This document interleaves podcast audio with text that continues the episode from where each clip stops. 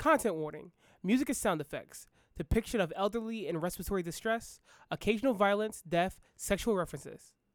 Thanks for tuning in. I mixed up Rebecca Sugar with uh with uh, the the the, the Friday. That Yo, that I would never say nothing about. Yo, f- real quick, Rebecca Black, if you're Yeah. listening, I'm sorry. Rebecca Black, if you're listening, I'm also a lesbian. I heard Please the hit name me up, Rebecca Black. I'll do anything. Um, That's that's the intro to the episode. oh no. I'm gonna cut that and put that before everything else. Like, Rebecca Black, I love you. Are we going bottom up? Can we start? we can keep chilling out for another two minutes. I was gonna start at twelve our time, and then Okay. We're just saying stuff. Mr. Beast, give me like Real twenty talk. million dollars. Katie Marovitch. I have a partner, but I'm willing to leave her. Real talk on the Katie. Ma- okay, never mind. Who? Hold on. I like him weird. Ka- she's for college humor. Oh, okay. Okay, I look, like weird. Indi, you couldn't Um, handle Katie. you could not. Katie would. She's fucking too much. weird. Eat you alive. She could keep me in a little cage. It's fine. Oh. Jesus All right. Christ. Uh, okay, okay, That's childish Gambino what- talking about Every, race play over I think, here. I Let's think every out. Asian man out there just cringed. At, I just sold every single one of my people out with that. We Dude, have- wait, did you call me childish Gambino? Fuck you. Real talk though, um, Re- when Rebecca, when I found out Rebecca Black is just straight up a dyke, it it made me know I was right. That any hardship I go through about being gay is worth it. Retroactively, all the hate you receive for Friday is homophobia now. So if you if, is. if you if you were mean about Friday, which quite a lot of people were, you're homophobic now. and and and all the hate was also uh racist Racist. because she's Yeah. Mexican. Yeah, She's Mexican? Yeah, she's half Mexican. we should we should Huh. face cast Rebecca Black as somebody in our Let's world. get a guest role. we can't, we can't, we, we we can't have Rebecca Black on here. I'm gonna make a damn fool of myself. You know how we said Starfire was originally Ari- Ariana Grande? yes, Mhm. make it Rebecca Black. What if it was All right. Rebecca Black? What if that what if that what if that was our apology? To Here- Rebecca here's Black? the issue: is that um I would kill Letitia and play me That's wait. as in romance. you would Starfire. this- Mark, I- Mark. Also, Mark, if if Rebecca Black was on this, you would you would be like Grant O'Brien on that one episode of fucking. oh, where his um, favorite porn star was on there. Yes. Yeah, when his favorite porn star was on the Ooh, episode. that And- that sounds so awesome. it's now twelve. That your favorite porn? Brett, you have a favorite porn star? No, but just- yeah, let's dive no, I, into I this. genuinely, I Matt, who are genuinely we sending don't. cameo invites to? I genuinely don't. I just, I just. That sounds like a funny podcast episode. Are you like a Sasha Grey man I don't. or? I honestly like- don't know who that is. Um, is it 2006, Kathy? What Kathy, the fuck? what are you? A, what are you? A thousand years old? I'm sorry, I'm not a pervert. I don't keep up with the, the modern day top stars like you guys, I guess.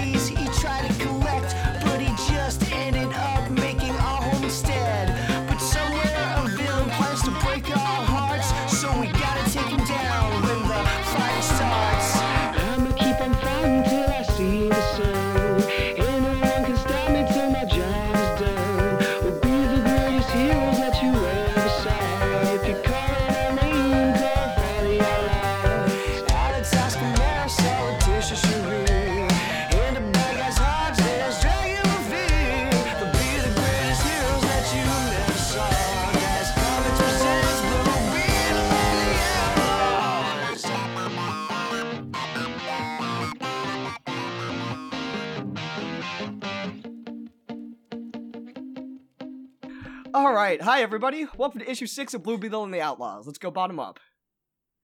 Hey, it's Kathy. I play Marisol Reyes. Hey, I'm Matt, and I play Alex Wayne. I'm Broden. I play Oscar Wilfred Jackson Hughes, and I'm also gonna pretend like nothing was said just a couple seconds ago. Hey, what's up? I'm Morgan. I play Letitia Luthor, soon to be guest on Critical Role.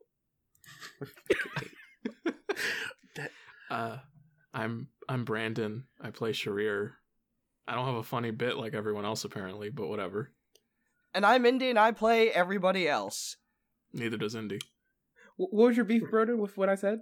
I was just gonna say anything Morgan said previous to this sentence is not legally binding in any way, shape, or form. Brandon, I just want to say that was really mean. I'm sorry. I'm trying to keep the structure of the show going, and you just you just, you just put me in my place, don't you? You just Oh my god, Indi, can we made me start? Feel like, yeah, we can start. Okay. Indi, Indi, listen. You need to, you need to get this started. Come on.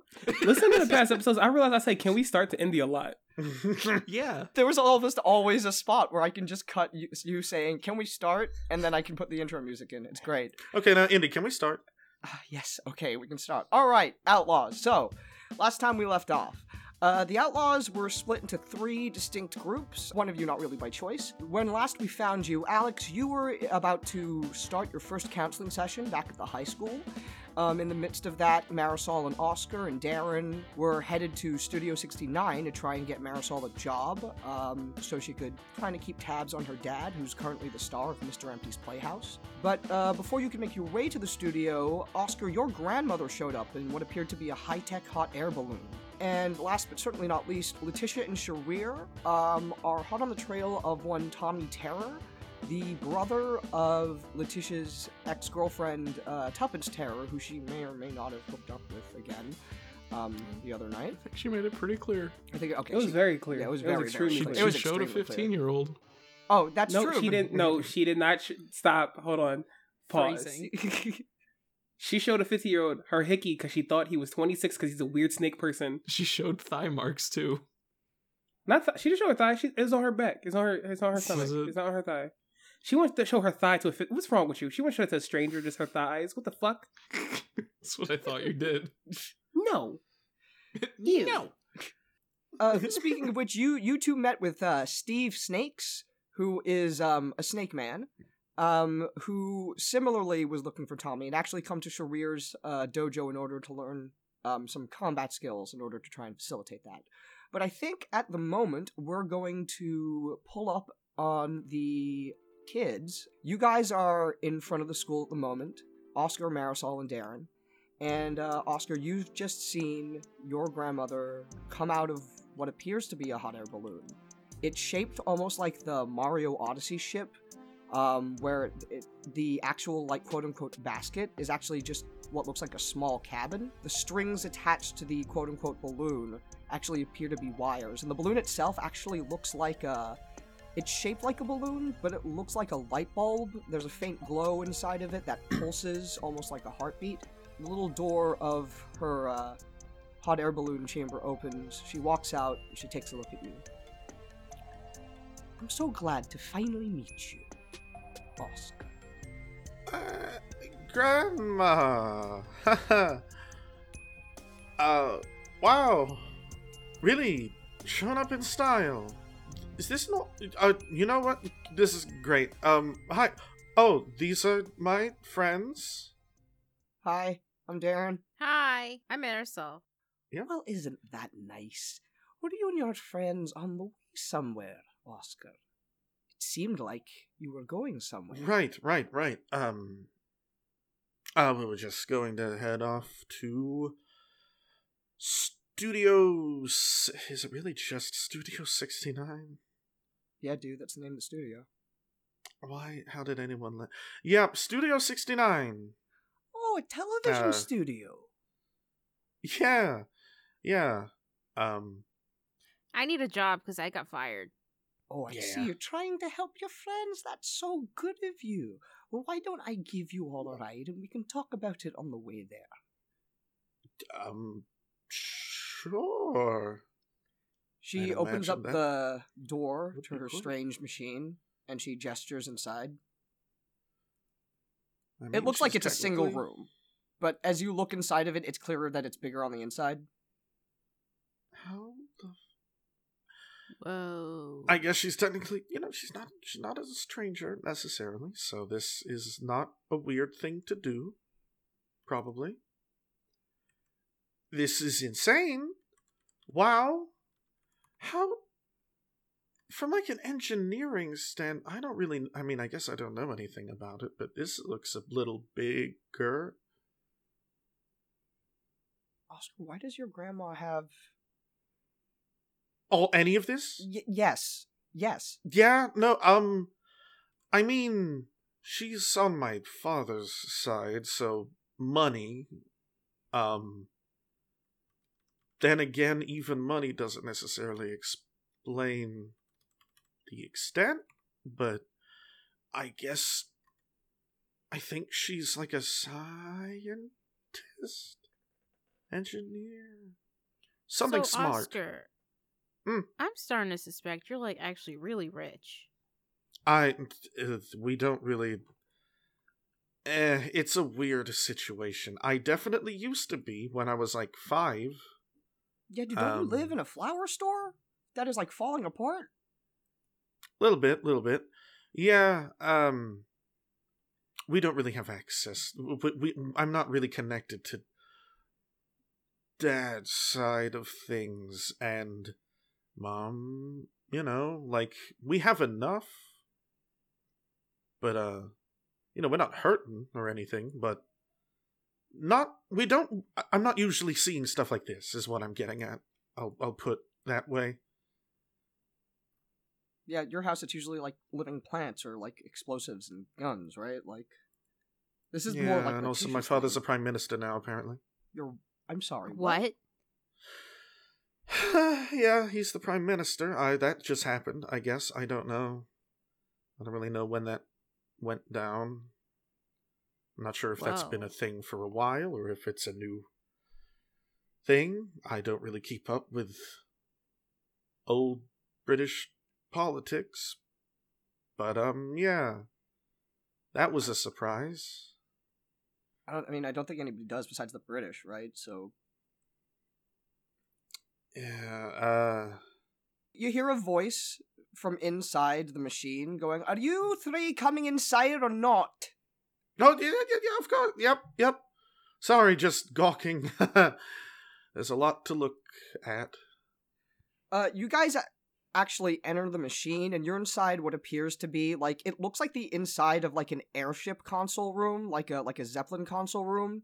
But there are various like pieces of technology, weapons on racks, armor on um on dummies, uh, just a smorgasbord of um interesting looking gadgets and weapons and stuff that you can't even recognize. There's just like a floating orb like on a pedestal that seems to be rotating and you have no idea what it does but it's just sitting there suspended in midair rotating around and around and around uh, your grandmother oscar is sitting at on a chair um, sort of like in, in the captain's seat pulling it like pulleys and like uh, and buttons and switches and just clanking them all and pressing all of them as as the uh, as the as you feel the uh, quote unquote hot air balloon Like- begin to rise like in, like one of those. Uh, I'm just, I'm, I'm picturing like one of those like silly instruments that's just like a piano with a bunch of other instruments jammed. yeah, that's it. that's a, like a Rube Goldberg esque version of Yeah. like that. Yeah,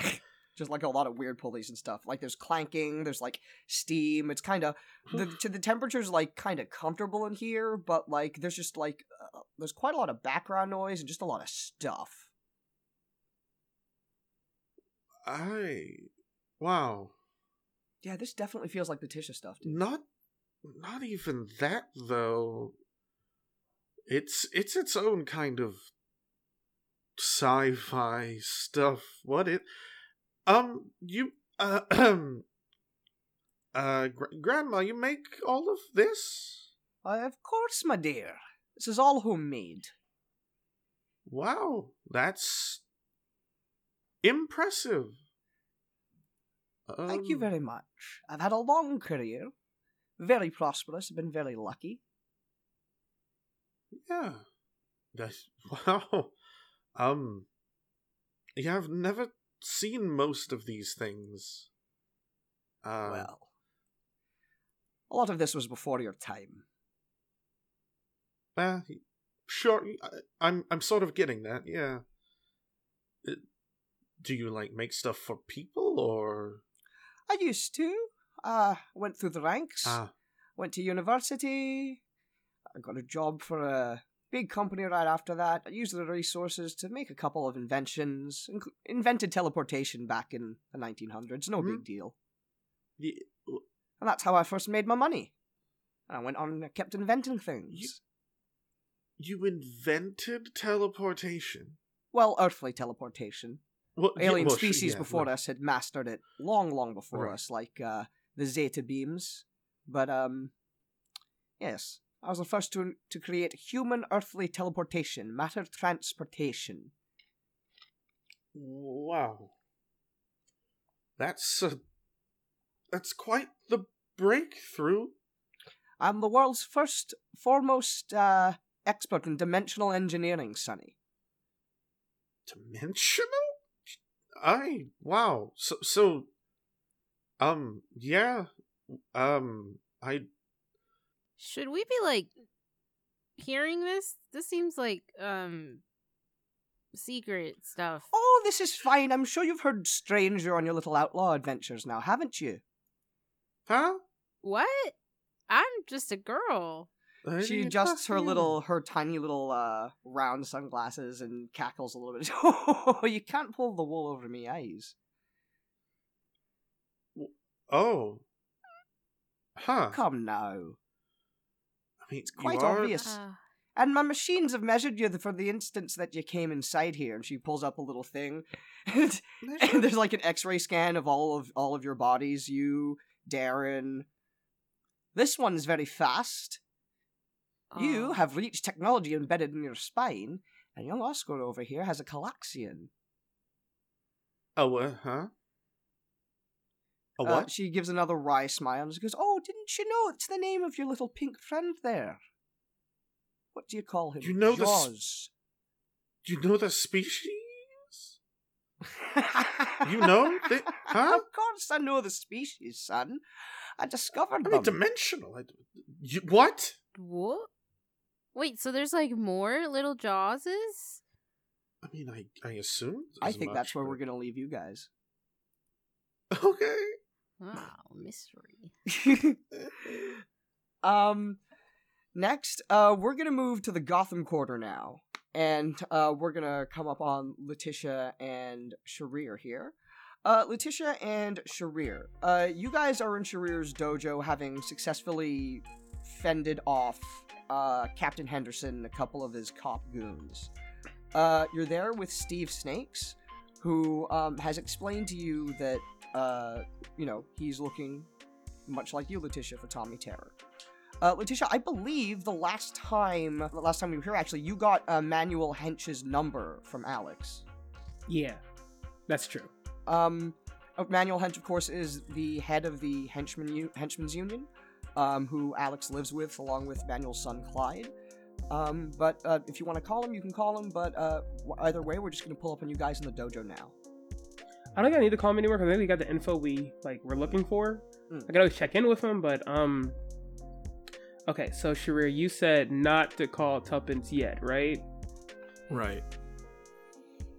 We need to figure out exactly where he is. And then we call her. Fair, very fair. Okay. Sensei, Otherwise- this milkshake is amazing. Okay, Steve. Steve, focus. Sorry, Steve likes sugar. Do you have any idea where he is at the moment, or no? I have a location. I was going to go there after training today. You were gonna go after one day of training? That is all Stephen will require. Oh, we got fucking Professor Badass. Okay, anyway, we're gonna do some on the site Stephen training. has backup. Stephen's friend is already there. Do you have backup that's already there? Yes, he is Who? spying. I'm not sure I should say this is a very We're gonna be there. clandestine operation. Steve, you have literally spilled all the tea. So Hmm, This is true. Steve's tongue is quite loose. He is a famous member of Gotham Society, a personal friend to celebrities such as Alex Wayne. His name okay, that's fake. Alex has no friends. is Clyde Hench. He has one oh. friend. Oh, Jesus fucking Christ. Okay.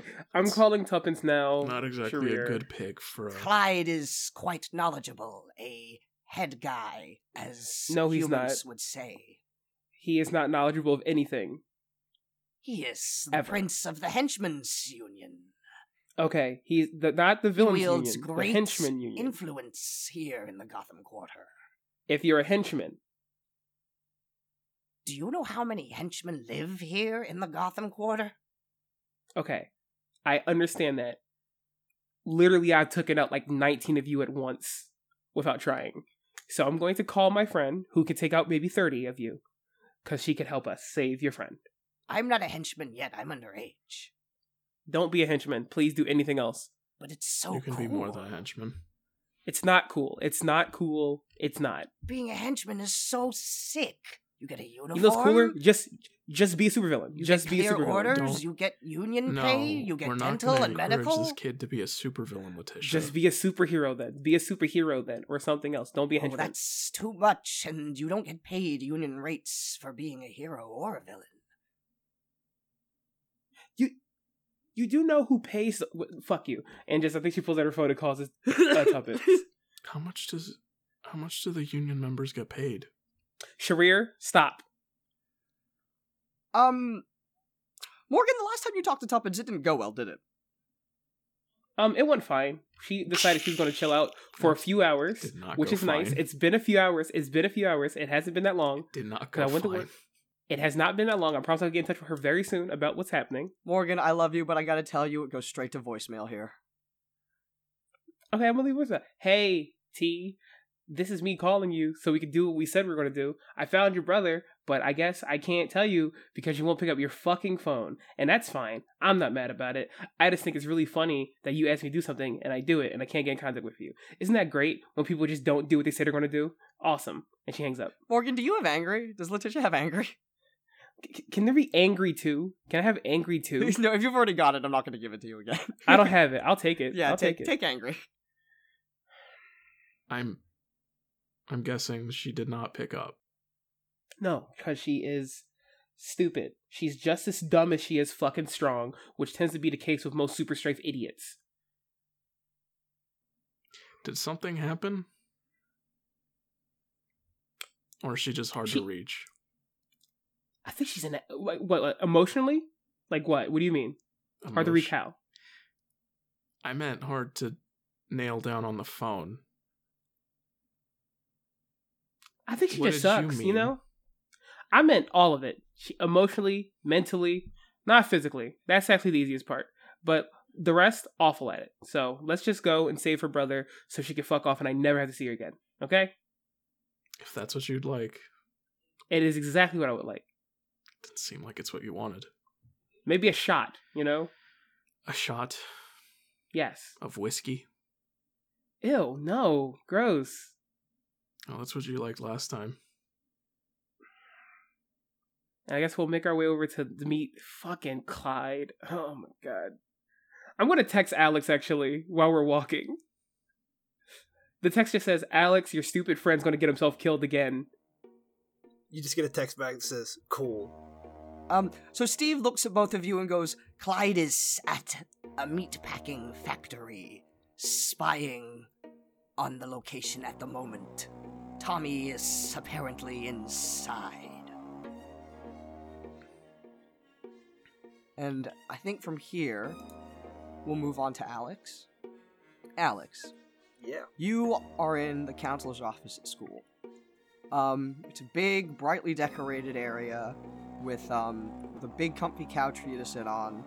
Uh, your teacher slash counselor for this session, Scott Stearns, is sitting off opposite you. Um, he's in a seat of his own, but he's got a laptop in front of him where he's uh, sort of taking notes. He smiles at you warmly from uh, across the room, and he says, "Well, here we are." Yeah. Yeah. Here we are. Now, Alex, I want you to feel comfortable while you're in here. All right? Okay. I. I. Oh, I don't know. The, the chair's nice. I guess. Yeah. I'm comfortable. Your eyes scan the room, and there's a little poster of a cat hanging on to a tree branch with the words "hang in there" under it. Ugh. Over at Sturges' desk, uh, there appears to be a picture of two kids. You would assume that they're, I guess, they're his just from a glance. You're not really that close to it. Um, and you know, there's a big, bright yellow rug on the on the floor that looks like a happy, smiling sun face. All right.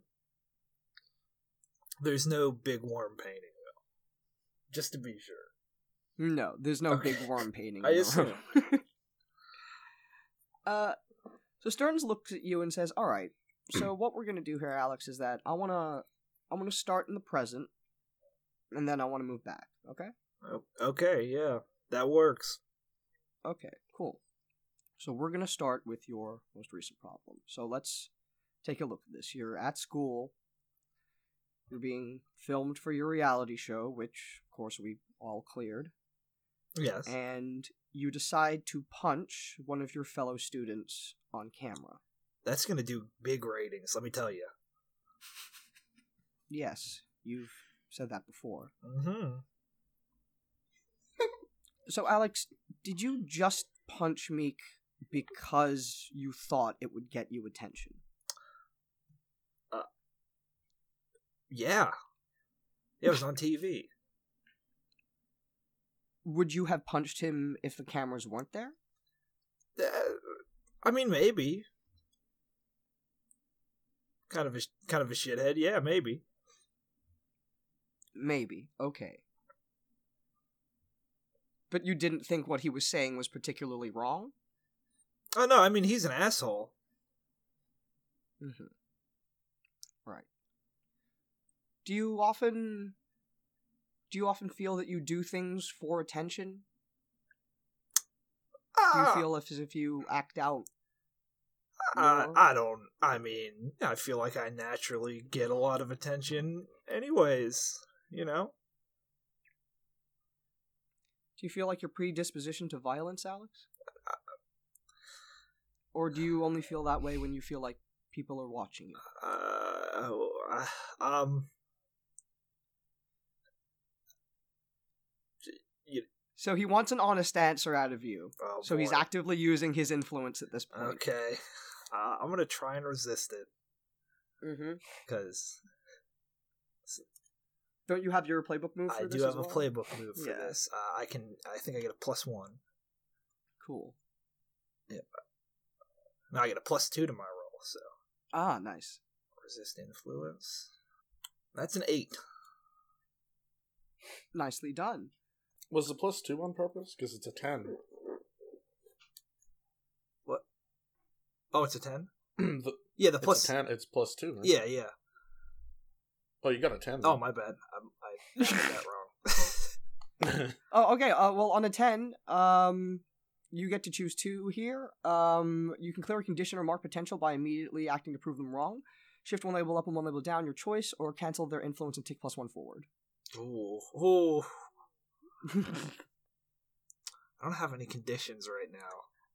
You can mark potential. So, it's clear yeah. condition or mark potential. Oh, okay. Yeah, I'm gonna take that one. I'm gonna mark Okay. potential, and then I'm gonna shift my labels here.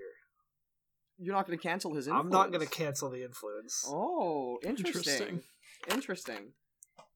Um, Okay. He's just trying to help. yeah, I'm gonna, I'm gonna lower my danger Ooh. and shift up my mundane. Oh, very interesting. I'm a normal boy. Nothing to worry about. I'm normal. Awful for my stats, but I think it makes sense. So yeah, no, that does make sense. All right, and so in order to mark potential here, you have to immediately act to prove him wrong. So how do you prove Stearns wrong in terms of saying that you're not predisposition to violence? Um. Well, he said. So he said that I was. I, I act violently when uh For in front, in front of people, attention. right? Alex, don't. I mean, honestly, I I act pretty violent when I'm alone sometimes too. Let's be let's be perfectly honest. You see that he gives you a look and that he types something down on his laptop. Okay. Okay. Yeah, take notes. Yeah. What about your friends? Would you say that you're particularly violent while, while you're around your friends? Um. Hmm.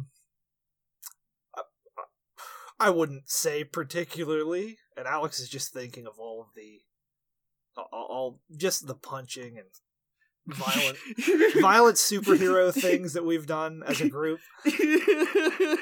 Just the prison fight and, and you scarring Parasite and I wouldn't say particularly. I, I mean, And we just kind of hang out, normal kid stuff, you know.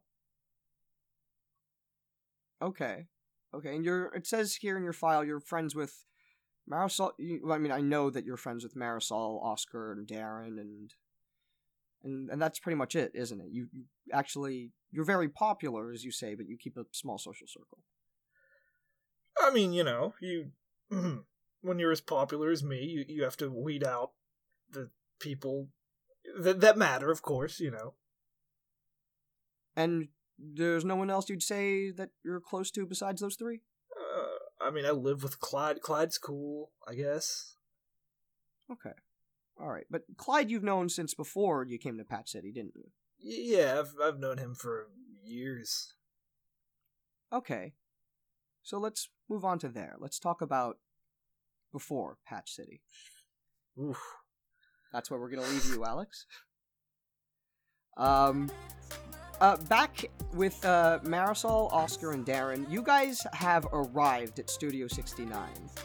Um, Oscar's grandma bo- uh, gotten you all passes and um, has agreed to be your basically your chaperone for this particular trip. So you guys are just walking into the studio now. Uh, Marisol and Darren are slightly behind you and your grandma as uh, she uh, she walks beside you, her big, tall, towering frame hunched over with her little cane and her tiny sunglasses that cover her beady eyes.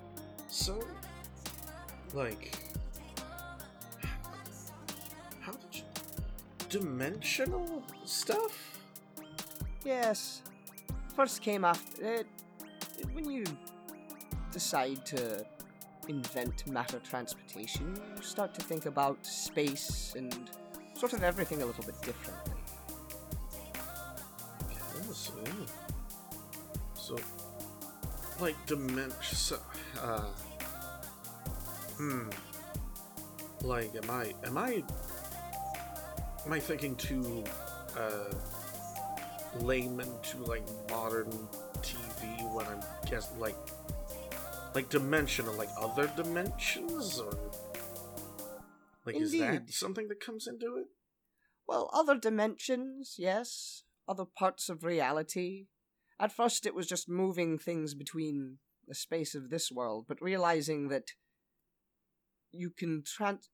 Basically, certain forms of teleportation allow you to move a piece of matter, not necessarily through our space, but another space entirely, and have it pop over on the other side. Hmm. Take something in the third dimension, move it through the fourth dimension, and it comes up on the other side, quicker than it would if it moved through the third. Wow. Huh. And that's how I first discovered the Calaxians, you see. Accidentally created a space bridge to their planet and sucked one right out. Oh. Um. Hmm. When when was that? Oh, such a long time ago. I mean, they they're not um one of the more mainstream um alien species that we uh know about. I mean, I I've never heard uh, I've never seen anything like Jaws other than Jaws and No, no, they're not, uh. They're a symbiotic species, but they don't quite have, uh. They're not, uh. They're sentient, but not decision makers, if that makes sense. hmm. They quite enjoy being attached to people. Sure, that makes sense. So, that's right. Yes, you do, little man. Spin you around on my finger again. Wait, so like, like a pa- parasite is it the word? No, Well, it's not. A parasite is, uh, it's one form of expressing what that thing is, yes? Hmm. I thought they just. Hmm. Don't they usually like eat the other thing? Or well, is there more Calaxians don't really eat. It's he's not feeding off of your matter or your body. He's feeding off of your brain, son. Hmm? They enjoy emotional responses. They enjoy, um, they enjoy feeling things from other people. They're very empathetic, Oh. as I'm sure you've noticed. An empath. Huh. So you guys have gotten to the main part of Studio 69. It's really big, glamorous, and glitzy with like a gold statue of like a dude like holding two earths in each hand like Superman. Uh, that's completely butt naked. Um, there are a lot of people running around trying to get to sets, trying to, you know, uh, just keep everything movie everything moving in this massive, massive like production operation. Um, there's a small cafe at the front where you are, but you guys know kind of know where you're going because you've been here before. Um, you took the studio tour. Um, you guys make your way to the set of what you know to be uh, Mr. Empty's Playhouse. Um, as you get there, um, up into the set, it's a big, bright, like children's show style Mr. Rogers sort of living room with a lot of anthropomorphic furniture around. Um, there's a closet with a big old smile. There's a fridge with a big old frown. There's a TV set with like googly eyes um, that's sort sort of giggling, and a bunch of like almost um, almost Muppet like worm puppets that are just sort of bouncing around the front. Uh, Marisol, you can clearly see your dad um, in a big Mr. Empty costume with his top hat and his uh, big face made of worms um, sort of dancing on stage with a bunch of the anthropomorphic furniture. Um, the ca- cameras are clearly rolling, so you guys know better than to say anything while this is happening. But um, you sort of hear something um, backstage near sort of the workshop area. You guys don't have passes to go to that part of the set specifically, but it sounds like very intense. It sounds like somebody's getting yelled at. Um, can I stand like closer in that direction to try and make out what they're what I'm hearing? Uh, you can, but you can't quite get it. You figure that if you actually just want to hear this with your ears, you're gonna have to actually get into the workshop space. But you do have superpowers. Yeah, can I just um roll to unleash to enhance my ears? Yeah, go for it. A nine. Oh, nicely done. Nicely done. Um, so uh, in seven nine marking condition that effect is unstable or temporary. Um, I'm gonna say, uh, would you what conditions do you have at the moment? Guilty and insecure. Okay. Um, I'm just gonna say it's unstable and temporary. Um, so, uh, uh, your beetle tunes you in to the hushed, well, formerly hushed voices you hear, uh, in the workshop area. Um, and um, it's clearly like an older person whose voice you recognize. It's Jack Six, uh, the owner of the network, um, who is yelling at uh, what appears to be a uh, young girl wearing uh, denim overalls. Um, you can see all of this because your beetle kind of gives you the beetle sight alongside with actually listening to it. Um, and it's all like heat signature and stuff. And uh, you you just hear him go, and I don't want any more goddamn excuses. If that goddamn fridge breaks again, you and your brother are fucking out of here. You got it? I don't need this penny any amateur bullshit crap. Don't think you aren't replaceable. Do you understand? And you just hear sort of yes, Mister Six, in reply. Did you did you get anything, Mara? Um, I think Hocus and Pocus are getting yelled at super hard in there. Oh man. Um, you hear noise as Six comes out from the workshop and sees you three, and he goes, "Hey, two kids from the other day," and he gives you a big smile. What are you guys doing here? You taking another tour? Um, um, actually, um, I was so moved by what I saw here last time that I was wondering if there were like any open positions additional to the ones that you already have filled. Um, for like a part time, like super part time position for uh young hopeful. He kind of looks at you funny and just eyes you up and down and goes, I don't, uh, listen, it's great that you love the studio and stuff, and it's great that you want to be close to your dad, but I'm not sure, uh, this is a pretty intense business, kid. Who's my dad? He points on stage. It's like dad over there How do you know that's my dad? because he talks about you all the time. He's the lead star of our top show, so I make sure to always have some FaceTime with him. Oh. Show me pictures of you and your mom. Come on, I'm Jack Six. I know everybody. Of course, I, I of course, yeah, my dad's a big star and great for him, but I, I, I don't want to ride his coattails in this. I want to earn it, you know, earn my place. I could work like in the sets or something. You are probably gonna have to give me a role here in order to kind of push him forward because he's not convinced. At this point, you are just a kid um, who happens to be the daughter of his biggest star, just asking for a job. What do I roll? I would say I would say that you have his ear as as as Mario's daughter. Yeah, actually. So you can you, you got to try and provoke him here. I think. Okay, eight. They stumble, you take plus one forward. They err, you gain a critical opportunity. They overreact, you gain influence over them. I think you're going to get an opportunity here. He uh, strokes his beard a little bit. And he looks over at the workshop and he says, Well, those idiot. Uh, the workshop, I guess, could use some help. Kind of need to get their shit together because uh, we had Mr. Fridge over there, and he points over at the anthropomorphic fridge, break down a couple more times. You know what? You go down to the workshop, you see if there's any work for you, and I'll be back in about 20 minutes, and then, uh, if the kids down there say you're okay, then you're okay. And I'll talk to your dad about it as well, alright? Okay, cool. Thanks. Alright, alright, alright. And he, and he, and he walks past you, and just, uh, he, he gets back to the actual set, and stands behind a camera and starts watching your dad. God, what a dick. I mean, yeah, but that was pretty slick, Mayor. Well, you know, I got away with words. You Yeah. got in?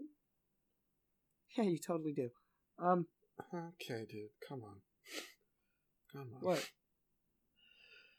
Nothing. Nothing. No, see, he's proving my point. Like, I didn't even say anything remotely flirty to him, and he just. He's And he's- yep. Okay, Yeah. whatever. Let's go to this workshop. All right. Um, Darren immediately just a little bit too quickly just sort of power wa- walks uh, into the workshop area. He has a child. Marisol does like the little, um, the little like the whipped hand motion at Oscar. Christ. Go along with your friend, son. I'll still be here when you're finished. No, all right. If you're sure. Uh, oh, my bones are old, you know, and all this walking around is taking quite a lot out of me. I'll just, I'll sit right here and wait for you to get back, okay? okie dokie. I promise we will have lots of time to talk more, just you and me. Yeah, sure.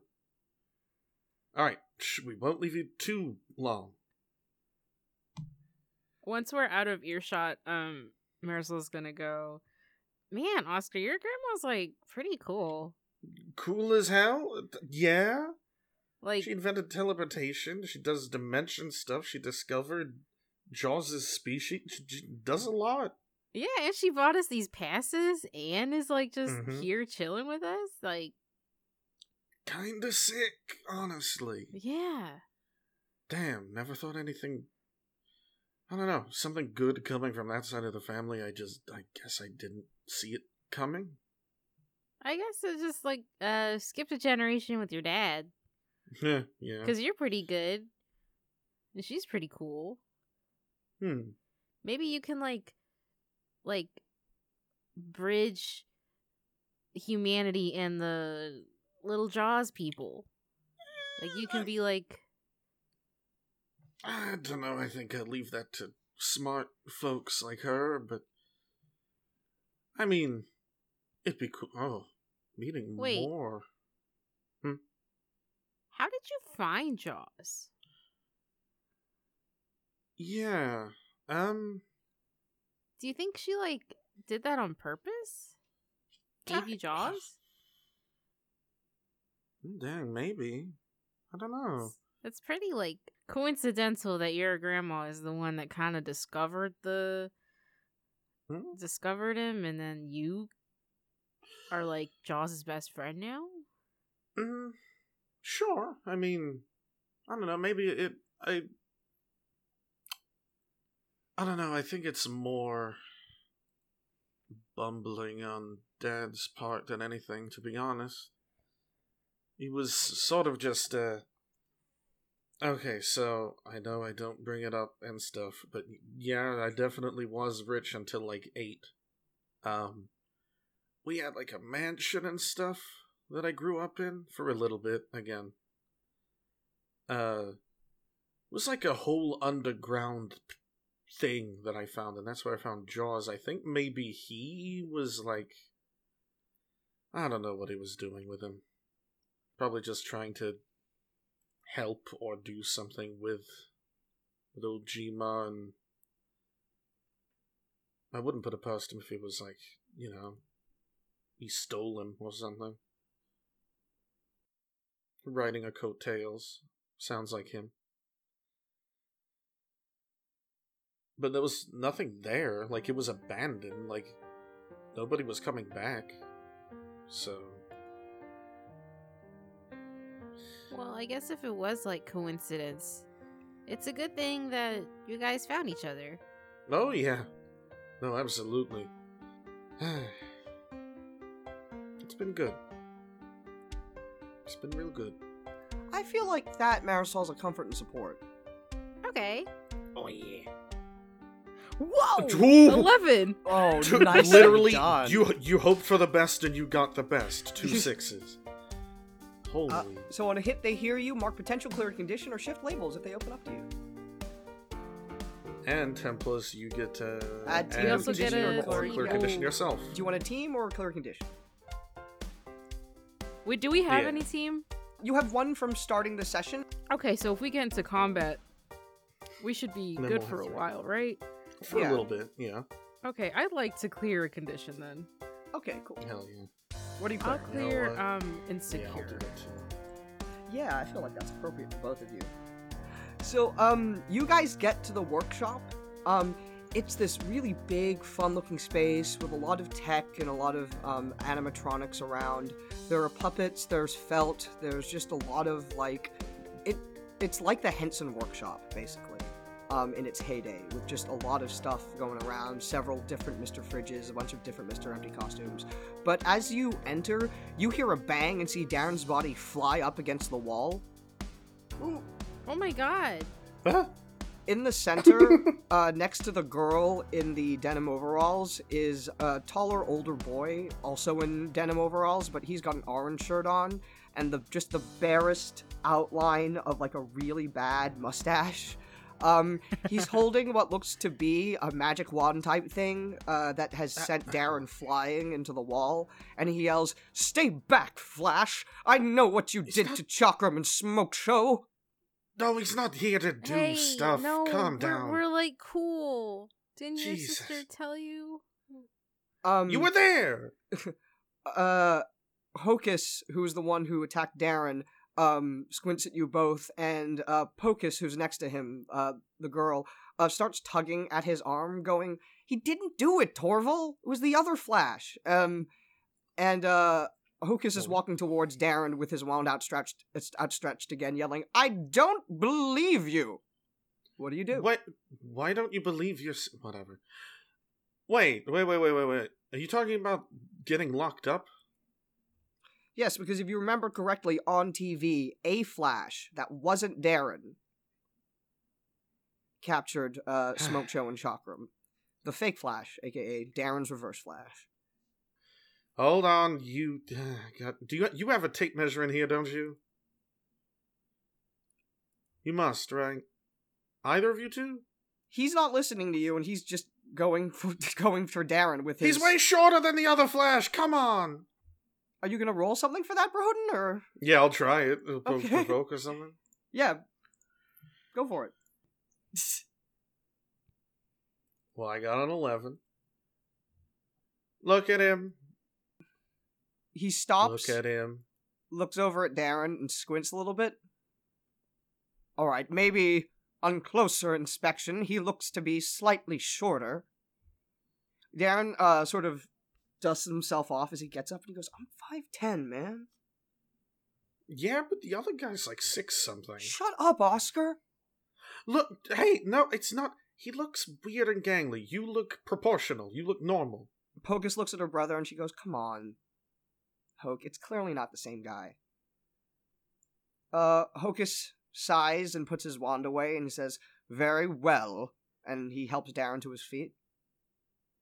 I'm sorry, but when you're from the grand future, you can never be too careful. Do you know how many people out here would kill to steal our amazing future technology? And he gestures to the Muppet tech that's all around the area. Coveted for sure. Torval, all the stuff we have in here isn't even future tech, it's just puppetry stuff. Silence, Torin, they don't know that. Okay. Well, Mayor, So, um, hey, how's it going? How have you been since, um, We're really good. Thanks a lot for saving our lives again. yeah, of course, anytime. You know, it's what I do. It's what Hocus I is an do. idiot, so and over dramatic. I am not over dramatic, sister. hmm Pains me to hear you say such things. All right, okay, calm, calm down, bro. That's uh, yeah, that's what I'm talking about. So, um, do you guys need any help around here? Extra hand? They glance at each other, and and Hocus goes, "Why do you inquire?" Um, because I just got fired from my part time gig and I kind of need a new one. And I also want to keep an eye on my dad, who's like the worm guy. Pocus smiles, and she's like, "Oh my god, your dad talks about you all the time. He loves you like so much. It's crazy." Oh my god, does he really? That's kind of embarrassing. Yeah, well, he says good. he talks a lot about the fact that you know before this gig he used to spend a lot of time with you and that if it wasn't you know if it wasn't for you he he wouldn't be able to connect with like the kids in the audience and stuff so you know Aw. he's got like a picture of you him and your mom that he shows like everybody Oh. But yeah, anyway, um, that's why I'm here. Uh, if you guys uh feel like you could use an extra hand around here, I'm totally willing. uh Tor- torval uh sizes you up a little bit sorry hocus sizes you up a little bit and goes hmm i'm not sure do you have what it takes to survive a cutthroat business of show Mm. Well, my feelings don't get hurt that easily, and um, I can d- I can do a little pizzazz. I think she makes uh uh like little twinkly lights come out of her fingertips, like little hologram lights or something. Um, Pocus claps her hands a little bit. He goes, "Oh, oh, Torval, no, she could totally help. In case one of the effects lights or something breaks, we can just get her to do it with her beetle stuff." Um, Pocus looks at you again and goes, "I don't know." Pocus pulls you aside and goes, "Look, um, it's yes from me, but you gotta know, our boss is a dick, like a really, really big dick." Oh yeah, um not to like sorry for being nosy, but I kind of like overheard him uh chewing you out earlier and I guess that kind of makes it another reason why I uh want to help out cuz I don't want to see you guys get fired. You're not like you're pretty cool. That's that would suck. Pocus smiles and she's and she goes, "Yeah, we we, we really look. Um, I know you don't know a whole lot about us besides the fact that we're from the future, but uh, we do really need this job in order to kind of keep our cover here. So Yeah, and I kind of need this job to keep my cover as like a normal person. okay, all right. Uh, Torval, uh, yeah, she's in. What? You can't just decide that yet. No, I've decided that on my own. It's fine. I'll talk to Mister Six. Um, she gives you a big hug and she goes, "Welcome to the team." Uh she gives her a squeeze back and is just like, "Yay! Thank you." Yeah. Uh, Hocus and Darren are just sort of giving each other dirty looks from across the room. and I think that's where we're gonna leave you guys before and uh, flip on over to Letitia. Letitia and Sharir, you guys have arrived outside a big Gotham meatpacking factory. Like you can see a bunch of uh, cow carcasses going in, and um, a whole bunch of like cut up, you know, ready like you know steaks and stuff on the other side where the meat has been all disassembled.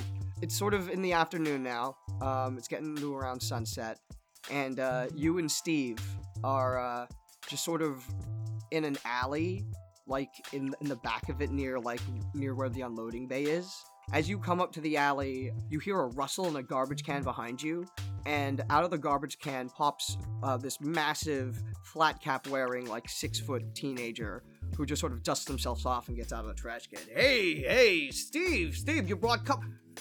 Oh my god! Letitia and Sharir, Alex's friends. It's me, Clyde. Clyde Hedge. Yes, Clyde, we know. We know it's you. Remember Couldn't me? be anybody else. Ah, it's really good to see you guys. Yes, Clyde. I have gained new allies and a sensei. Oh man, Steve, you gotta stop calling random people your sensei. That's not cool. But this is a real sensei. He's talking about me. Well, I guess if it's Sharir, it makes sense. Anyway, how are you guys, huh? Do you want to hang out or?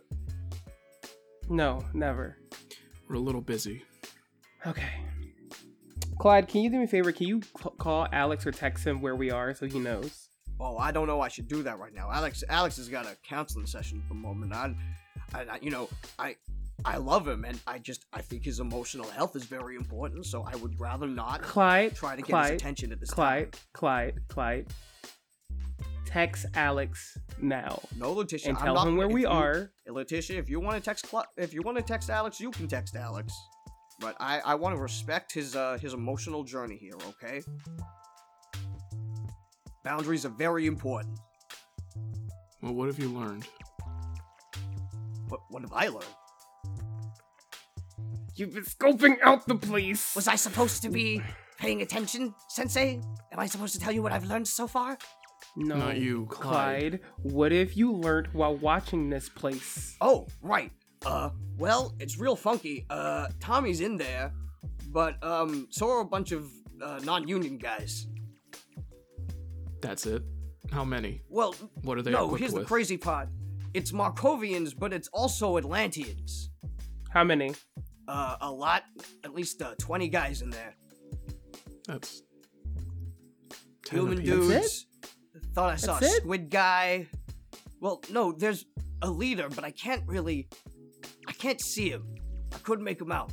You can't see him. Well, yeah, no, he was already in there. I could hear him. He's making a bunch of noise and stuff, but uh, I can't see him. But Tommy's in there for sure. All right. Sure, we could take 10 guys in a supervillain, right? I would hope so.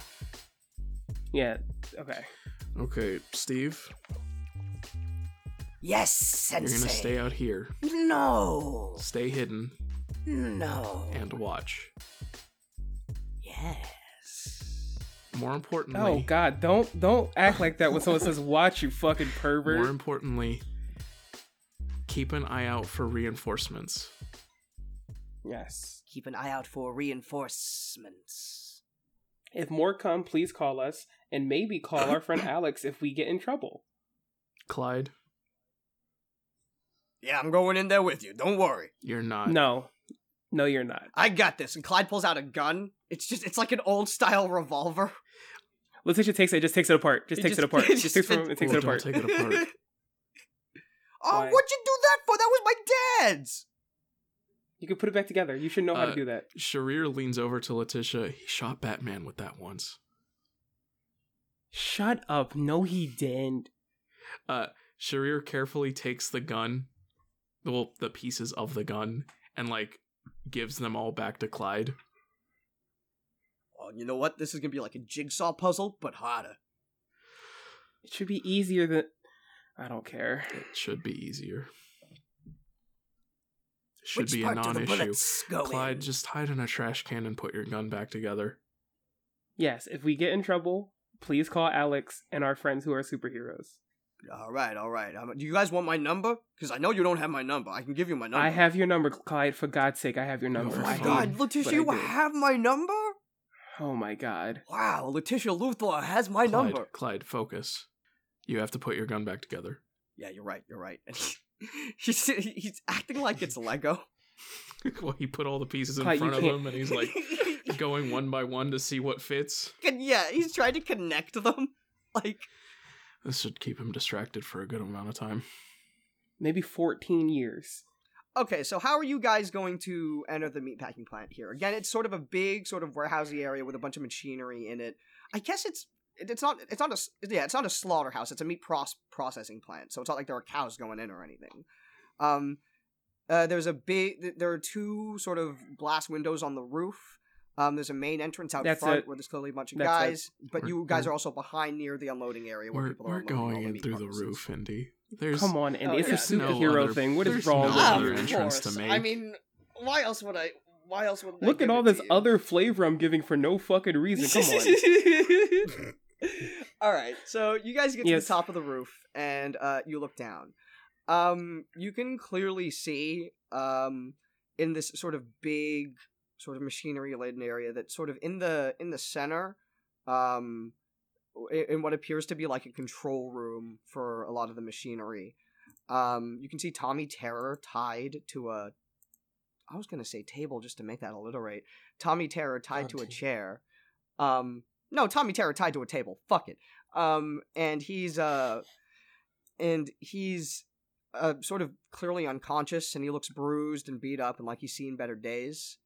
Um, there are a whole bunch of guards in there. Like I said, at least twenty of just like ordinary dudes with guns, but also a whole bunch of Atlanteans, uh, with like Atlantean glyphs that clearly denote they can use magic. Um, on their arms and stuff. There's like a squid dude in there, a blowfish guy, and a handful of like piranha, and uh, I think there's at least one crab man. Um, and uh, they're all just sort of walking around the area. Um, but apart from that, it doesn't appear to be anybody else there. The leader that Clyde mentioned doesn't appear to be there at the moment. There's much more than 20 in here. Yeah, the fucker failed math, I guess. Okay. Should we just go in and take uh Tommy? Um, yeah, let's make a distraction. We go in, we sn- snap Tommy. I got an idea. Um, Letitia's going to take Rogue out, put her costume on. It just materializes onto her because it's tech, and she's going to hack it to the Oh yes, it's go Be time. quiet. Um, Sorry.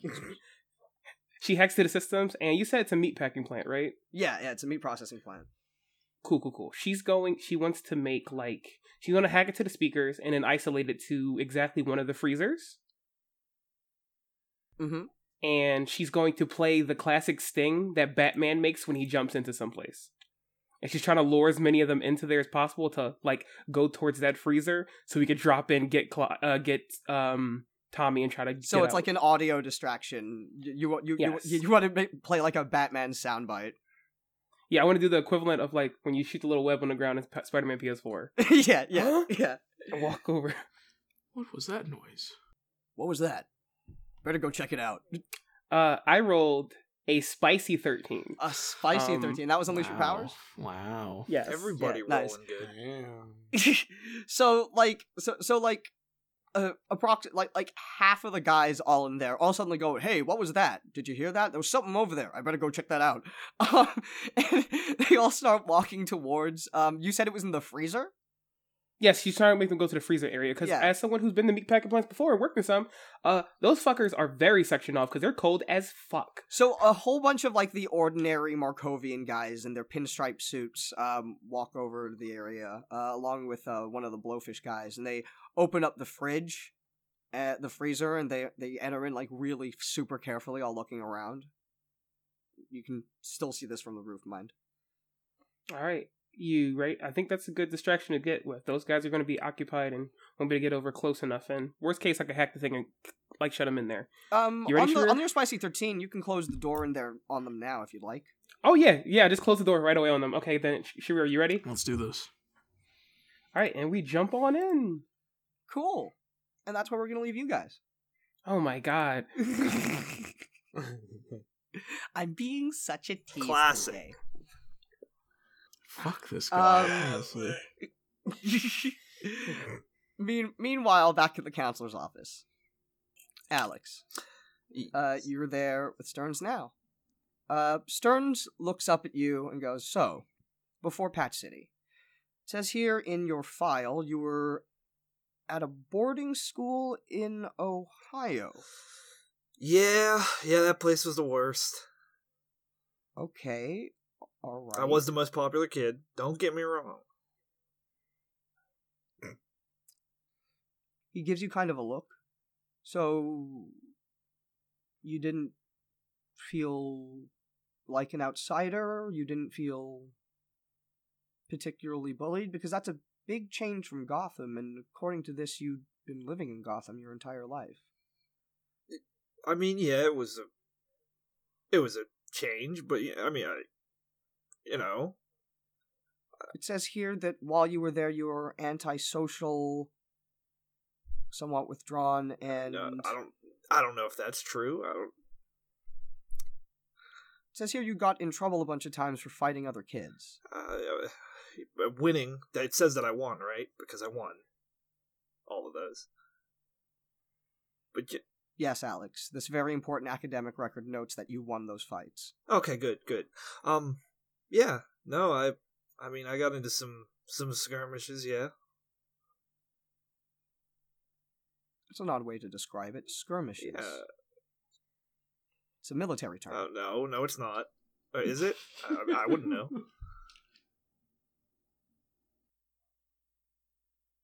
But yeah, no, it was uh, it was a change. Uh, I I handled it, I guess. Hmm. Alex, I'm getting the sense that I'm looking at two different people here. Well, I'm the only one in the room, sir. With all due respect. Right. I understand that. Right. Alex, knowing yourself is the beginning of all wisdom. Okay, yeah. I I So, while we're here, I do want you to try and be honest about yourself and the way that you see yourself. Not the way that the cameras see you, not the way that anyone else sees you, not the way that your friends see you, but the way that you see you. okay, okay. I can uh, I can do that, I guess. Okay. So we've talked a little bit about your time in Ohio. Why were you sent there?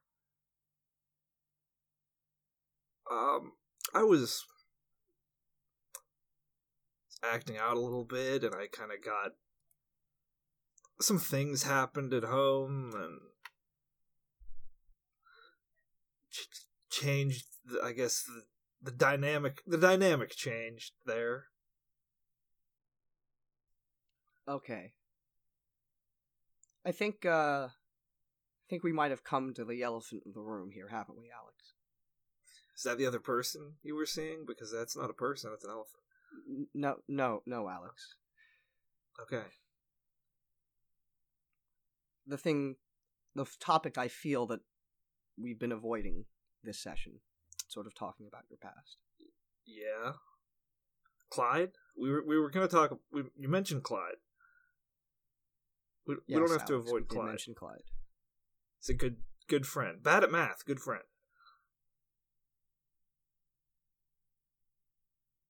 because as much as I feel that maybe we would like to not admit it, there's no way to talk about Alex Wayne without talking about Bruce Wayne.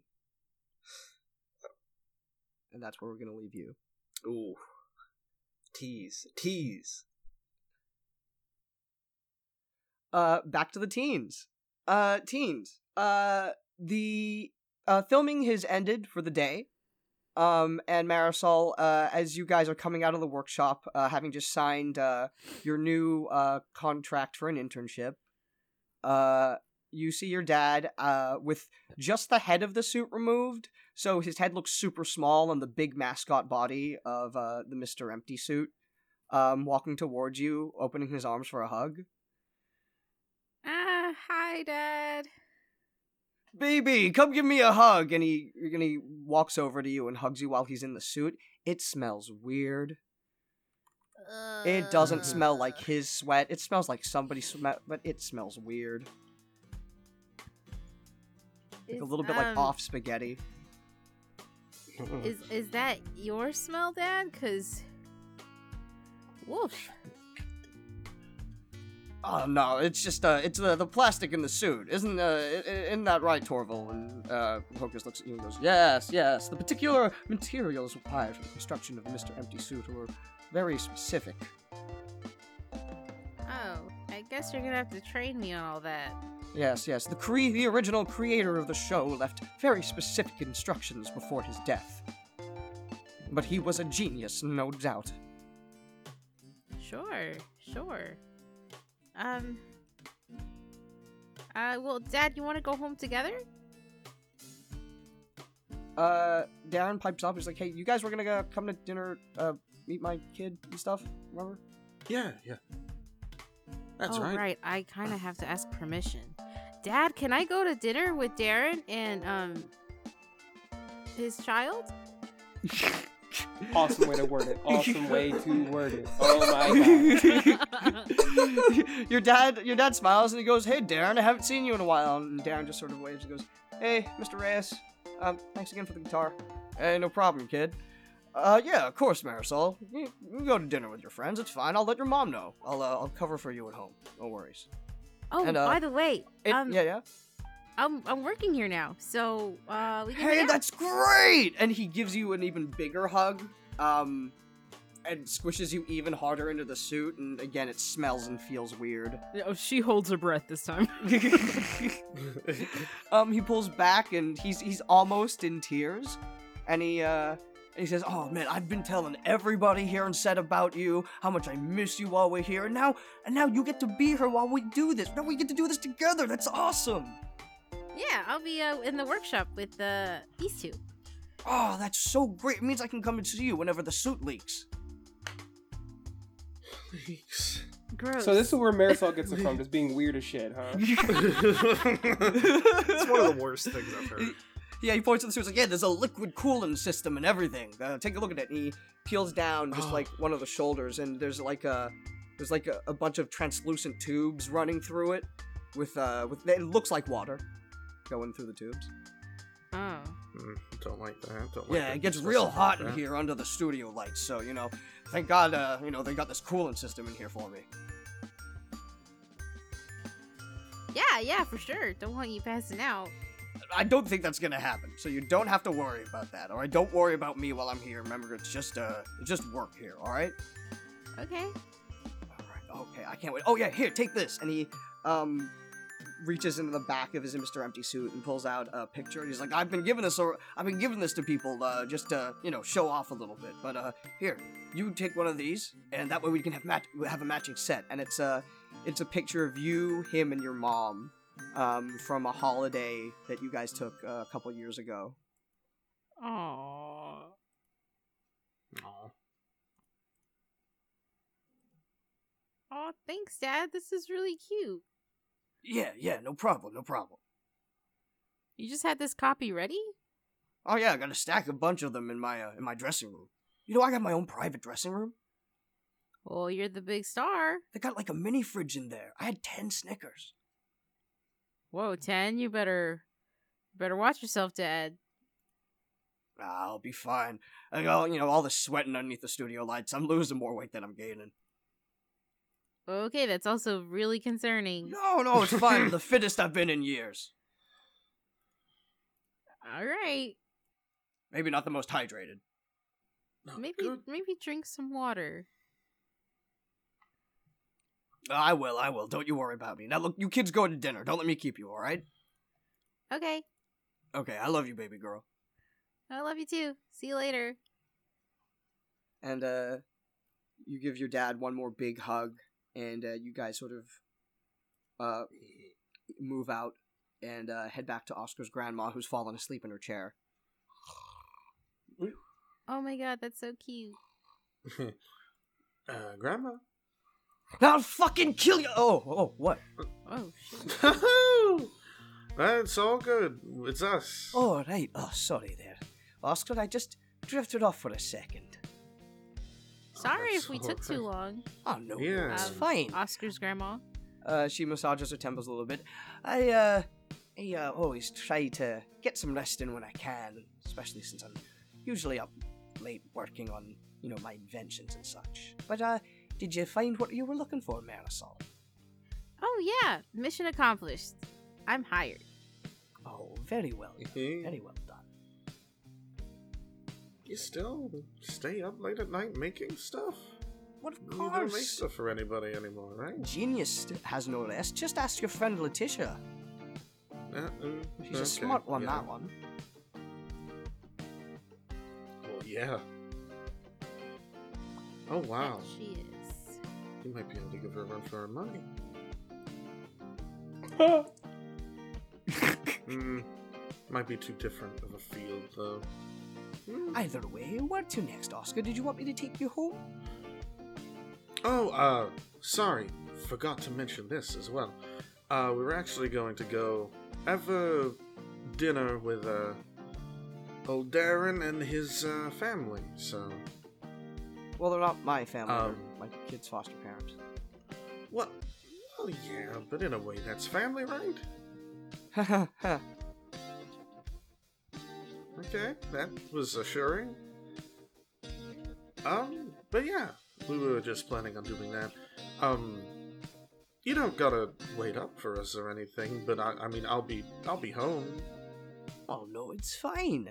Just let me know when you're finished. I'll drop you off now, and I'll come pick you up as soon as you're done. How about that?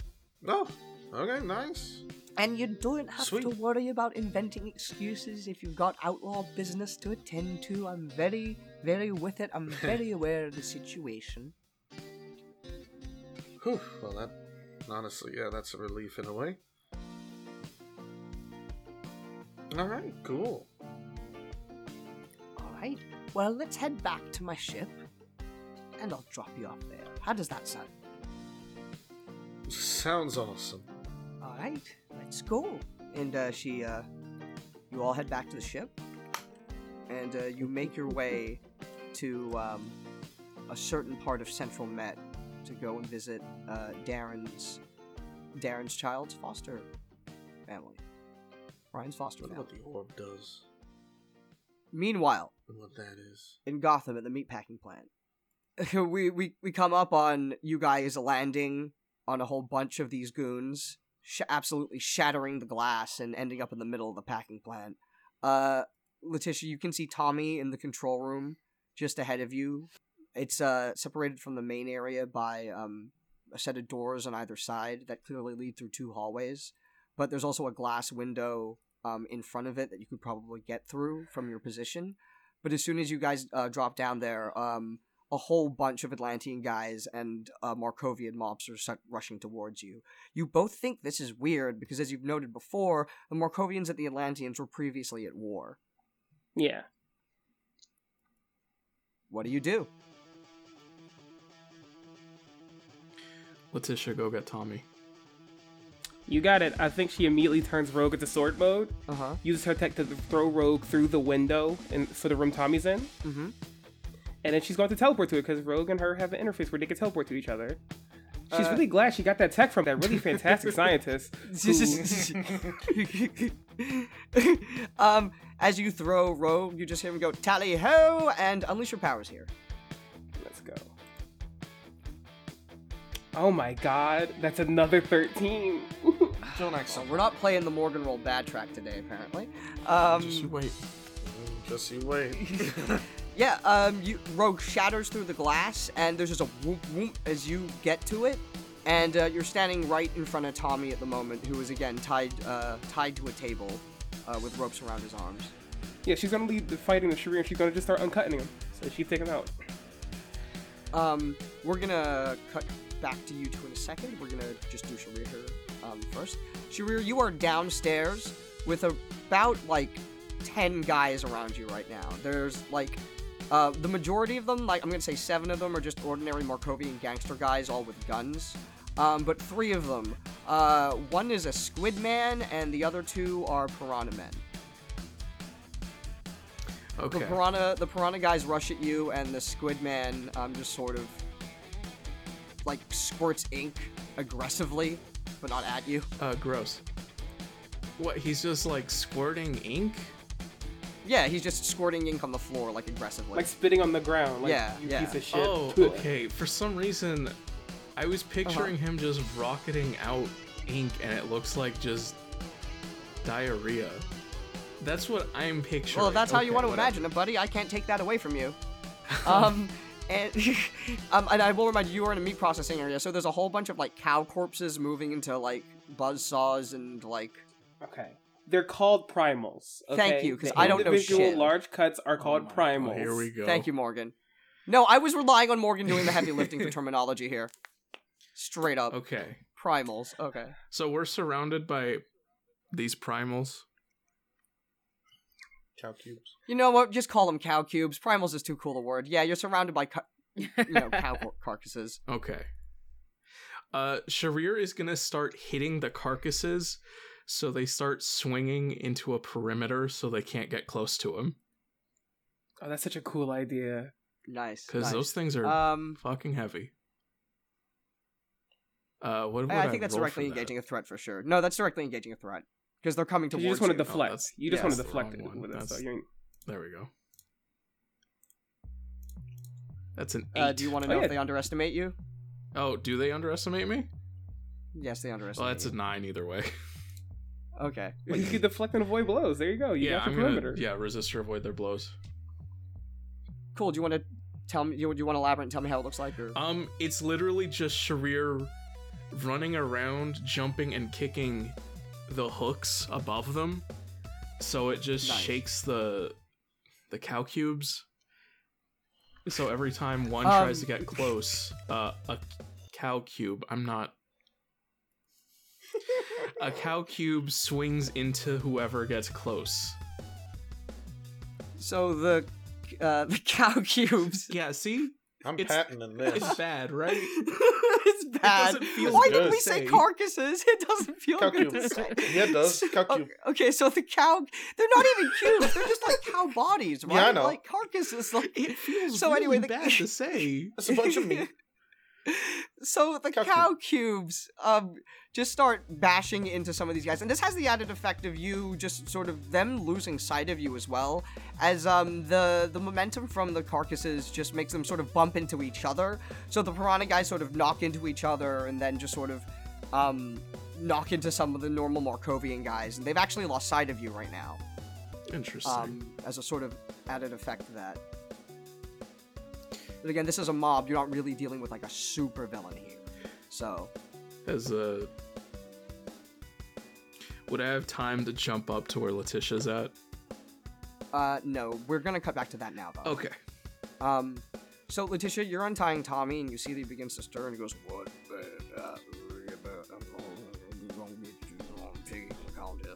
Tom, Damn. Tommy, shut up. Tommy, Tommy, shut up. Oh, I want to pecan pie so bad. What, what, what is going on? Oh, oh, Hello, Tommy. Letitia. Yes, What the hell are you doing me. here? What the hell am I doing here? I'm saving your life, so you need to be quiet so we can get out of here. I, I don't I don't understand Tish. Uh, wait, I don't. Oh, oh, I feel weird. Can you finish your fucking sentence?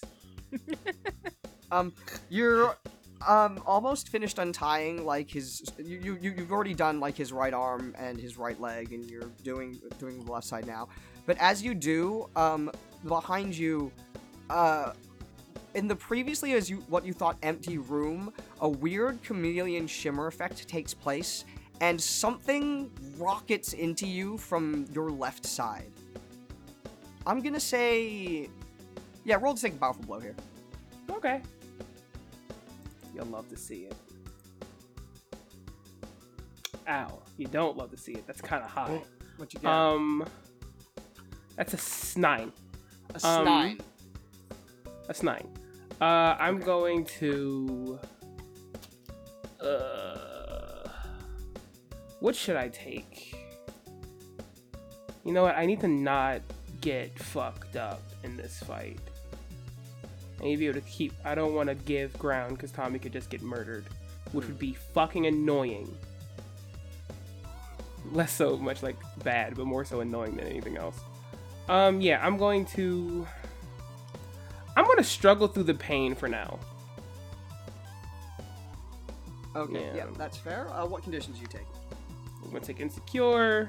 If someone got the drop on her, which is fucking annoying, Hmm. and hopeless, which is gonna be hard to get rid of. I know. Jesus. Okay. Because she doesn't want to give any ground, so this guy can get closer to Tommy. So yeah. Uh, because, like I said, the uh, the control room area where Tommy is was on a sort of a higher floor than Sharir. So you go out the window here, and sort of land on a conveyor belt um, that's slowly uh, moving toward, um, like I said, a blades. You manage to sort of right yourself and um, sort of, you know, get your footing back. Um, you're not super close to it right now, obviously. Um, but uh, in getting your footing, you notice that you're heading closer towards it. Uh, you can see from the window um, now uh, the figure that uh, sort of slammed you out is just. It looks like a very weird set of power armor with what looks like a set of really big white wings. Um, the figure briefly glances towards you, and you can see its face is like a metal sort of white mask with a long orange beak. Um, and then it looks back towards Tommy, and then um, grabs him, and then just leaves. Hold on. I I specifically took struggle through the pain so I wouldn't give ground so this thing could get a chance to get on Tommy. Oh no, uh, you you can So- just go back up and get it. This isn't an opportunity for him. Cool. I'm gonna try to defend it if it tries to grab Tommy though. Yeah, cool. Yeah. You can just get back up there. It's fine. That is a nine to defend Tommy. Nice. Okay, and on a nine with defend, uh, it costs you you expose yourself to danger or escalate the situation. Okay. Um. Oh, also, are you adding a team to the pool, taking influence over someone you protect, or clearing condition here? I'll take influence over Tommy. Okay. Um. Oh, and by the way, you guys are on two team. I know we didn't do the leader thing, uh, which measures your influence, but it, I we haven't really been playing with that, so I don't really care. Um, and um, so you leap back up there. Yeah, I think Letitia just immediately like um if if she sat Rogue down in that room, what I think is fun, I think she teleports to Rogue, makes him a shield to stop it from grabbing Tommy and goes, Okay, alright, rude. This power armor looks super like religious. What the fuck is your problem? The figure cocks its head and it just goes, "Oh, there's nothing religious about it." Um, and uh, just sort of it moves its wings in a weird way, and like the room fills with like a very strong gust of wind, like to the point where it feels like you your footing is starting to get weird and unstable. Um, I'm not gonna say Oh. roll to take a powerful blow here, but how do you what do you do? Okay, I think I want to directly engage then. Mhm. If I'm back in close. That What did you roll, God Morgan? damn it! That's a 13. Oh my god. Okay, choose. No, it's not. the twentieth one today. Um, I'm going to. I think when the gust of wig starts, I think she turns shield into sword and stabs it through one of the wings to stop that.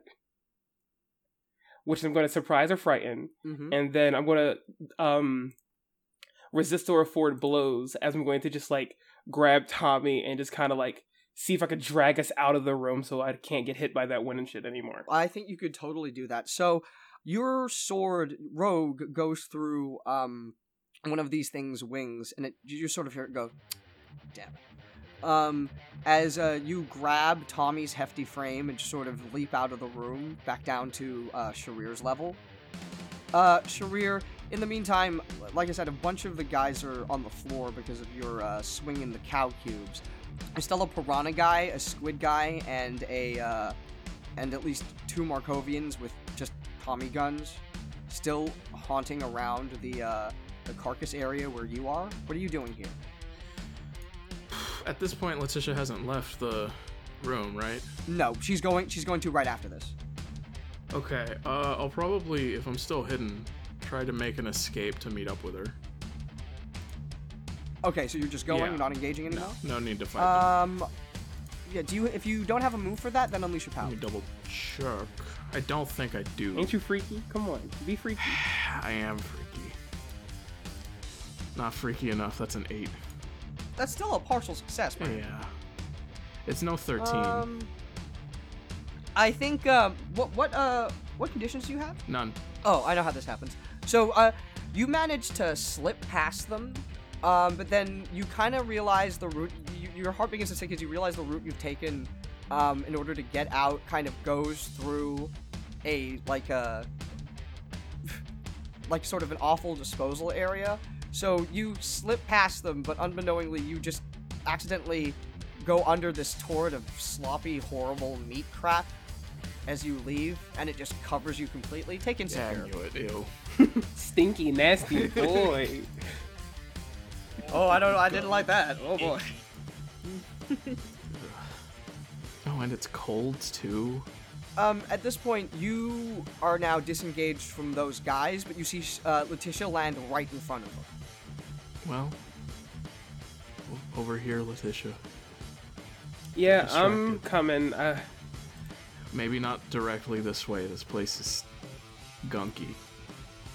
why can't we just go back up? Oh, I guess we could. Yeah, you have a whip sword. You should have did that. And I think Letitia at this point is going to um. Okay, yeah. So I, I'm gonna have to mark another condition after this. Oof. okay, that's fine. Um, oof. It's not. It's not really. Um, yeah. I'm going to uh use my last gadget to just come leave the way I came in, and hopefully Sharir could follow me. You know. That's an well, eleven. Sharir, Ugh. you've already, you've already te- technically Ah, gotten okay. away here. That's you fair. get to sneak out, yeah. Yeah, so that's you, all. you, So I you think already sneaked out. That's why you got covered in your meat. Yeah, so you just she can't teleport. She can only teleport herself because only herself and her nervous system is attuned to Rogue to teleport. Mhm. So what she does is that I think she just like um, I think she like straps Rogue to Tommy's back as like the jetpack and just launches him up and then teleports up onto his back with Rogue attached. And then just lands on the roof and just starts dragging him across this roof to like the edge. Like, okay, we got to get out of here now. Let's get Clive and Steve. Clive? Who the Clive? fuck is Clive? Who the fuck is Clive? I'm not sure who No, is. yeah, I think- I meant Clive. Okay, I think when she's when she's on the roof, she calls Cl- Clyde. Did you drive here? You can see Clyde and Steve are still down by the garbage cans, and Clyde's got, oh yeah, I got the old girl, uh, uh, revved up and ready to go. Take Steve and get out of here. You guys don't need a ride? We absolutely need a ride, Sharir. What are you talking about? I can't carry this big You motherfucker. can't? No, How did you get him up he's here? like seven. You feet- you see Letitia is barely holding on to this ma- I like thought you threw him up seven here. foot dude. No, I attached the jetpack that is my robot assistant to him. He's very heavy, Master Shrill. Okay, well then let's Yeah, get Clyde. him down. Cl- Clyde, is this your car? And she looks down for like the car, and if he's there, uh, Tommy, you're invulnerable, right? Or at least partially. Uh, you know I am. Cool. She just pushes him off the roof onto Clyde's car. Oh gosh! Uh, you look down, and Clyde's car. It's a yellow. It, it, it's a cab. It's straight up a taxi. Jeez, you know that at least that means it's durable. So once that happens, she fucking gets in. Um, I, I think you break Clyde's car here if you're just tossing Tommy. Oh, he's still got Rogue right on him. Yeah, he's still got Rogue on, Yeah, so like it's okay, cushioned, okay, but he definitely cracks a window or two. Yeah, so Like- so you see Rogue trying his earnest best to really jet Tommy a little bit more gently onto uh onto Clyde's cab, but eventually um he just sort of gives up the ghost and just crunk and the the taxi sign just goes flat on top of it. But he's on top of the car now. All right, uh, Steve, Clyde, get the fucking Sharir, you too. Who's shotgun? I want to be in the back seat with Tommy's big ass just in case he died. I dies. would imagine Steve was Yeah, shotgun. Steve's probably shotgun. Oh yeah, fair enough. Um, so you guys get in the car, and uh, Steve and Clyde are in there. Steve's shotgun, and Clyde's in the driver's seat. As you get in, Steve hisses at you, Sharir, and uh, makes a lunge for you. Uh, d- should I I'm roll going to to defend, defend? if Sharir doesn't do anything. Well, you, people roll to defend you, so Oh, I um, mean, I you can mean, roll to roll directly engage in the resist blows. Yes, yes, roll to directly engage the threat. If you fail, I'll defend you because what the This, is it the stinky, It's stinky there. I meat? defend. I resist. You just Smack his head away. Stop. Yeah, yeah. What, how does this look? I'm just like I just put my hand on his head. Keep him away from me. Why are you, what Yeah, he's like it- it's like the anime style thing, Yeah. and his what are you doing? his arms are like rotating around like windmills, and he stops and goes, "Oh, I'm sorry, Sensei. You smell delicious. Uh, no, I don't. Yes, Can- you do." We don't have Clyde. Please drive. There's an you- angel man in there. An Drive. angel man. I'm on it, and Clyde like Clyde slams his foot down on the acceleration, and the cab just like you know books it. You guys are uh, heading down, uh, heading down the road right now. There are a bunch of other cars, you know, sort of a G- GTA style getaway. But you guys look behind you, and you can see the the figure in the white power suit uh, pursuing you now. With its, uh, there's a clearly a wound in its left wing where Letitia hit it with Rogue earlier. But now that you have a clearer look of the suit of power armor, you realize it looks almost like a swan. What is that? I don't know. It's fucking ugly. Um, Sharir, can you are you can, can you use a gun? Are you are you a gun guy or do you have a sword gun like a gun haven't blade? used it yet, but uh Sharir flicks his uh sword his hilt down. Uh instead of a gun, a barrel pokes out. Oh my god. Uh he aims out of the window and he just starts firing uh an assault rifle basically. Hell yeah. You got goose on, you got Lego stuff, you got gun. Was that in Directly engage a threat. Okay. Does he underestimate me? No. Fuck. We're in a taxi. I refuse to believe he doesn't. We're in a That's an taxi eight. cab, but he's a Doesn't matter. cool power armor man. You also escaped though. Uh I'm gonna Wh- What are you doing here? you know, I'm gonna surprise him. Yeah, I was think ready he, for I assault think he straight up is surprised because, uh, like, he looks you. You see him watch you sort of flick your sword as almost he's expecting it. What he doesn't expect is the barrel that comes out of it. And as you start blasting him on the road, um, he um he sort of stops and his in midair as his wings sort of like vulture style sort of form up in front of him like a shield as he starts hovering, and you guys manage to sort of make it even further away from him. Um, That's really cool. you can just hear him go fuck um and he spins around in the air and accelerates a little bit and then the feathers on his robotic wings sort of turn towards the cab and he throws his arms forward and a whole bunch of like what look like sharp feather missiles just sort of launch themselves towards the cab what do you do Okay, I'm defending. I'm like, I think also just to add flavor, I think Letitia has like her phone and like you know when you hold your phone between your cheek and your shoulder. Mm-hmm. She's doing that and she's like, hold on, I got this. fucking. This guy's kind of sick. Isn't he kind of sick, Sharir? Tell that you need to pick up the fucking phone. It's just ringing. Like, hold on, and that is a I can't even help you with that. eight. No, eight's good enough. I'm defending. I just want to protect the cab. So I think when she sees the razor things coming, I think she uh I think actually she takes like two like like little from her back pocket, she takes like two little hexagons out and then presses a button on them and they each like f- like in her eye, her little robot guy, she follows the motion, and each one stands exactly where the other ones were going to land to block each feather. nice nice um uh you can add a team to the pool here take influence over someone you've protected or clear a condition What a clear condition. Mm-hmm. Okay. And because you rolled a 7 to 9, I can escalate the situation here. So you successfully managed to block all of the feathers, all of these razor sharp white feathers that are headed towards the cab at great speed. Um, unfortunately, a couple of them that get deflected end up hitting a truck. A, um.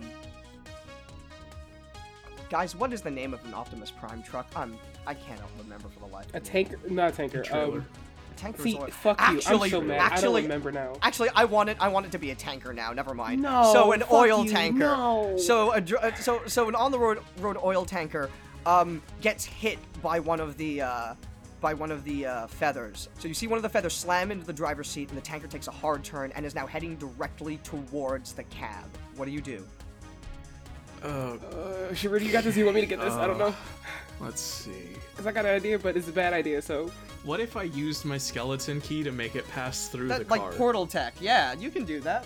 That's fun. That's really fun, actually. If it just goes Yeah. through one car and I think that's Yeah. really sick. Alright, Please can do do that. that. Yeah, it's like a portal is puzzle. quickly gonna put the gun away and instead a key is gonna come out of his uh, thing, Mhm. and he's just gonna unlock a door in front of the uh, un- unlock a magic door in front of the the, the the tanker, so that it just passes through the car. Unleash those There powers. you go. Everyone else having fun talking. to me. 15. Sure, we're going through a high. Fifteen. Oh That is my the highest god. possible roll in the game. So the tanker is heading towards you right at great speed, and as soon as you open that portal, it just go vroom through one end and vroom through the other.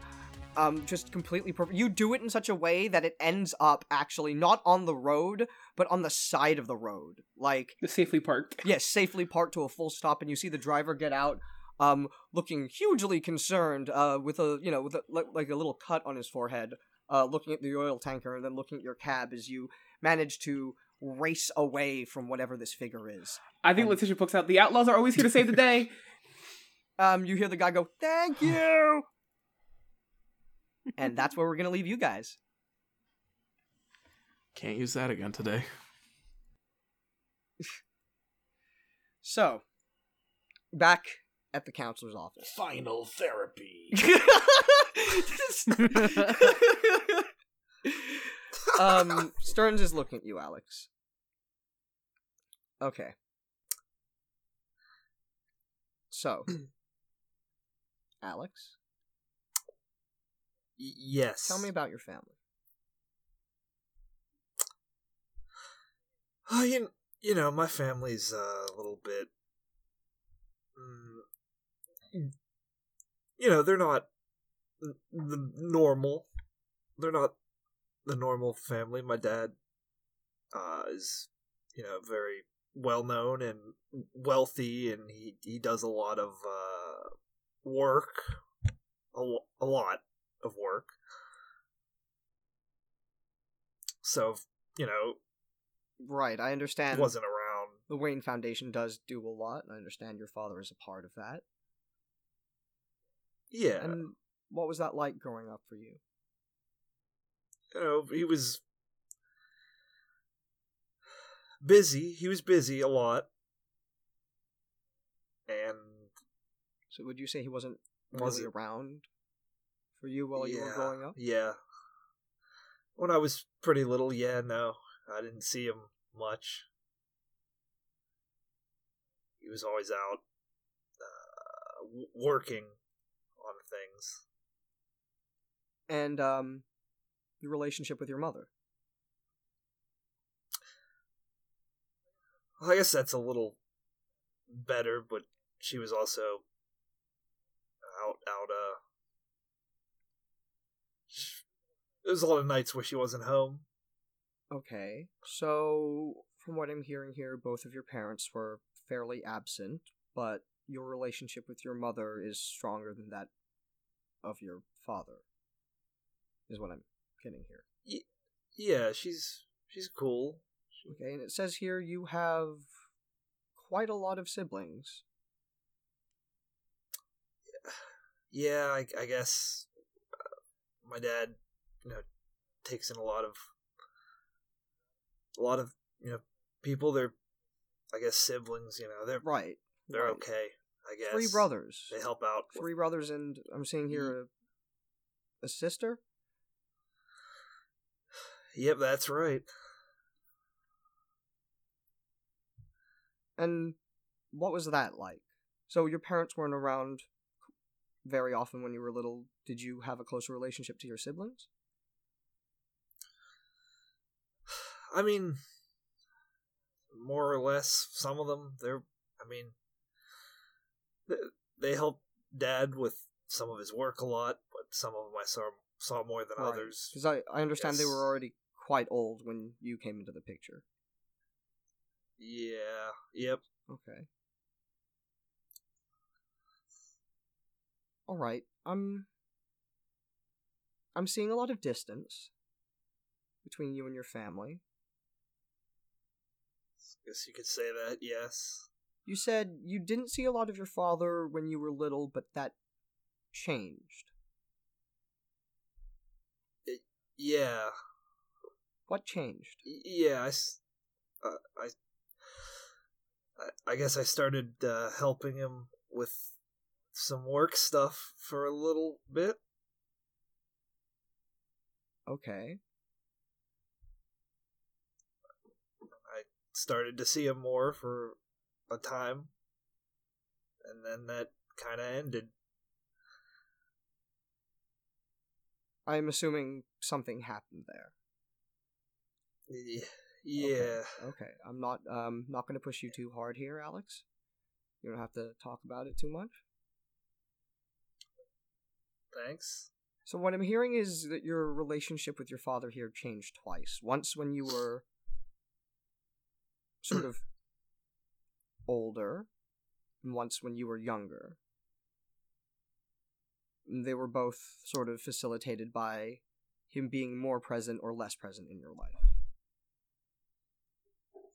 I guess you could. Yeah, that's pretty much sums it up. So as a child, very lonely, despite the big family. Did you have any um, friends when you were quite young? Friends like you have now, or people like Clyde I mean- or Marisol, or I mean, I had. uh I was pretty young. I, I had Alfred. He was our butler. sorry, he's um he's not listed here. Who? who he he was your butler. Sorry. Yeah, and he helped out with a lot of things. He was around when, parents weren't. But he was uh pr- pretty old even when I was young, so he wasn't, you know, he wasn't out getting out much. So, okay. So it seems to me this Alfred seemed to kind of be the primary parental figure in your life. That's not. Look, Alex, that's not uncommon for wealthy families to sort of like have a nanny that kind of takes over the parent parenting duties. That's it's actually quite common. Okay, yeah, okay. Um, how old were you when he passed? It sounded like he passed. Uh, I, don't- I was still pretty young. And we're gonna flash back here to the where we left you at the beginning of last issue.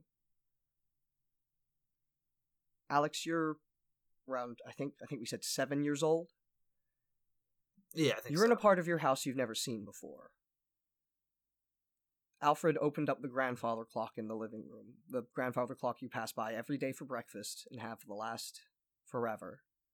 Led you down a long and winding staircase into a dark but brightly lit cave, full of memorabilia and trophies from one specific superhero Batman.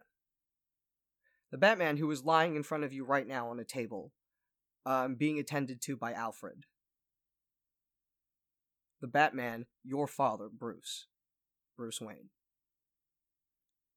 Alfred is stitching him up as best he can. He stopped the bleeding. There's an IV on Bruce. And even though his hands are shaky and his breath is somewhat shallow, he finishes his work, as he has done over countless, countless years. He finishes stitching up Master Bruce. And then takes a long sigh. Oh my. It's done. Is is he uh, is he okay? He will be. This isn't the worst that's ever happened to your father, and I very much doubt it will be the last. Oh, okay. You don't seem entirely surprised. I've always had a strong composition about you, my boy. It's it's a lot to that's a lot to take in, but Yes, yes, yes. Could you, um. Could you wheel me back up to the to the living room, Master Alex? I am. y- yeah, I'm quite tired. yeah, Alfred, I'll I'll take you back up. Yeah. You guys get back upstairs, leaving your unconscious father on the operating table. You're in front of the fireplace. which has still been going. You're in front of the big portrait of Thomas and Martha Wayne, grandparents you never met, as Alfred uh, sits by the fire and sort of warms his hands a little bit.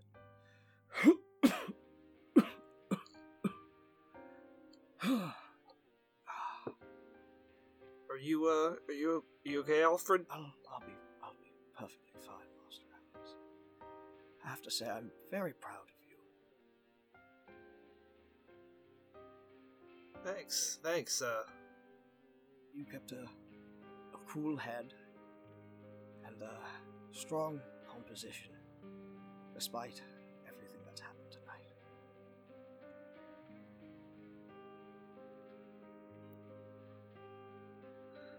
but I mean it's it's a lot, but uh I you were you were there so I figured it'd be okay. Yes. Yes, I. I'm very glad I could be there for you, Master Alex. Now, whatever happens next, you mustn't blame your father. Do you understand? Okay. Uh Alex, you are about to be privy to many, many secrets that most people on this planet will never, never know. You are about to Yeah. learn things that are going to change your perspective forever.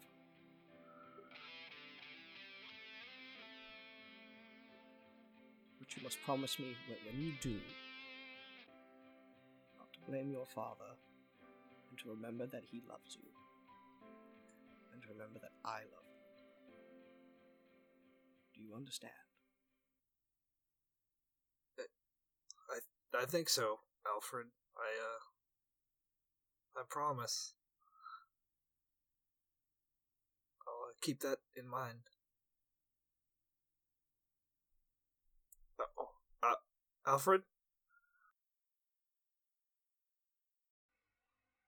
Alfred? Alex? You're back in the office. It, yeah? Yeah, well. Yeah. Sorry.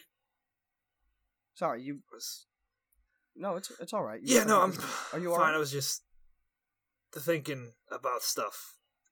You know. Therapy stuff. Yeah. No. I'm I'm good. I'm here. Okay.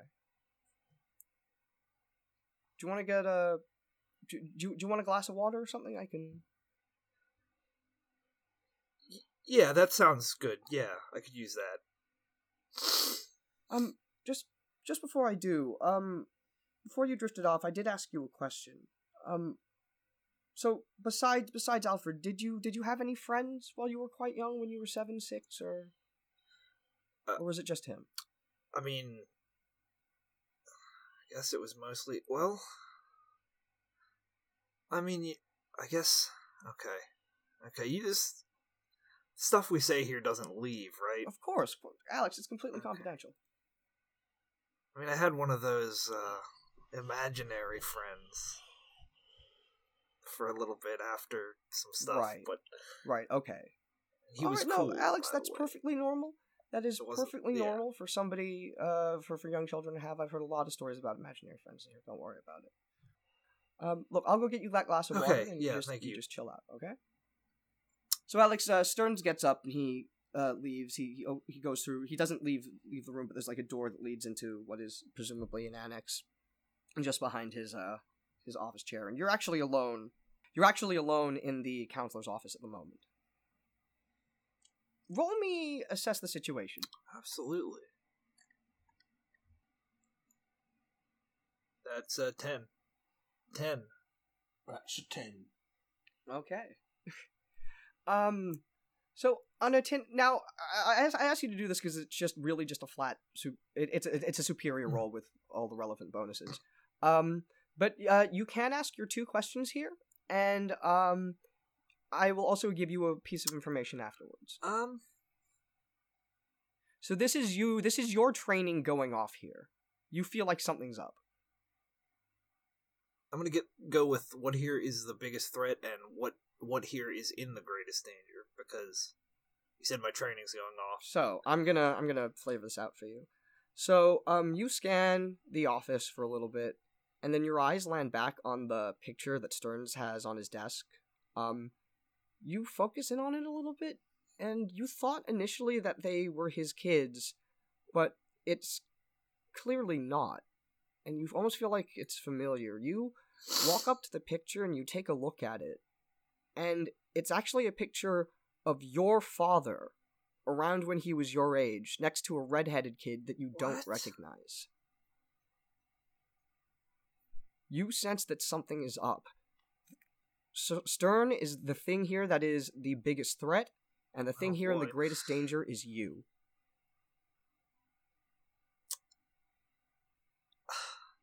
Uh, Mr. Stern. You just call his name out? Uh, yeah, I'm just calling for him, Mr. Stern. You got no answer. Oh boy. Um. All right. Well, Mm-hmm. I'm gonna real quick. I'm gonna place a little bat, one of my little bat mines under his desk just in case. uh, and then I'm gonna, I'm gonna Right, the explosive. walk So that as other you're room. planting that explosive, you get under his desk and you sort of um a grenade comes out from under your arm and attaches itself to the desk. But as you as you do it, as you're under there, you feel a blade touch the back of your neck.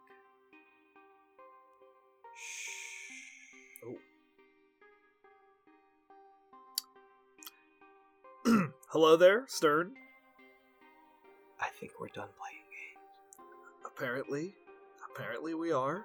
Those who educate children well are more honored than they who produce them, for these only gave them life.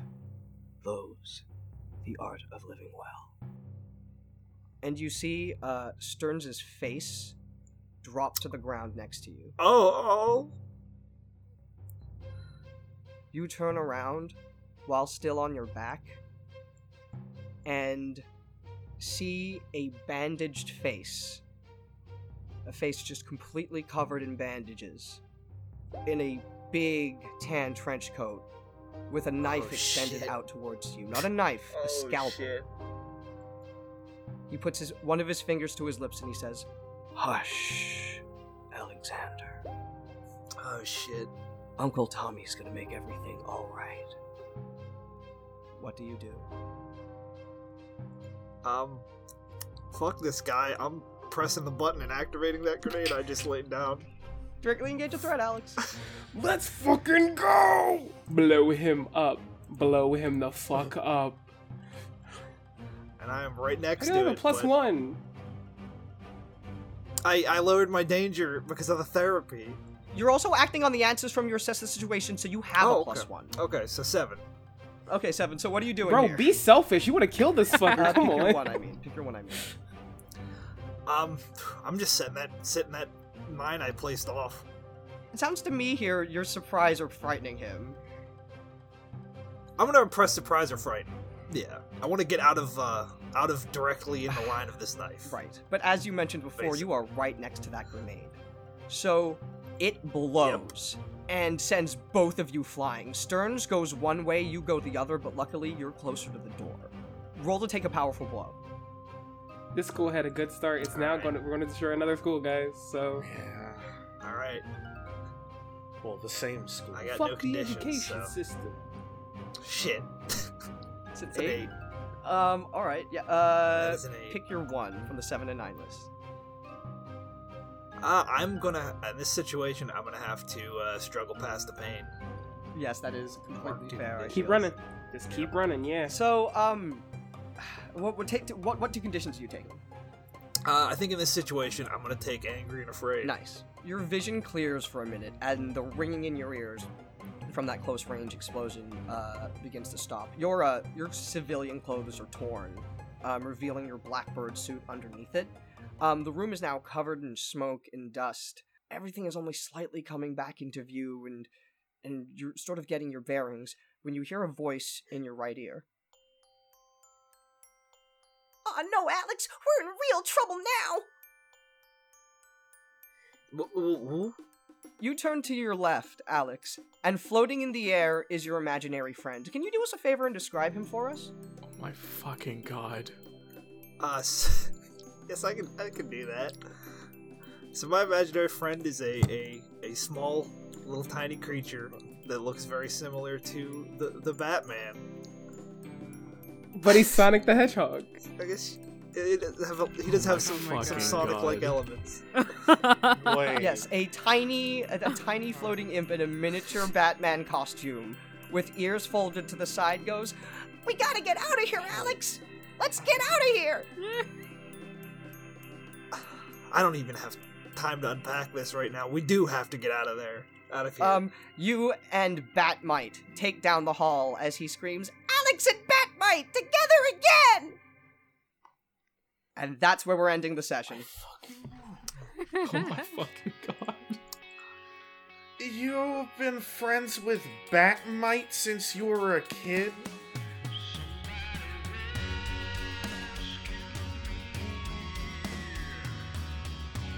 I'm alone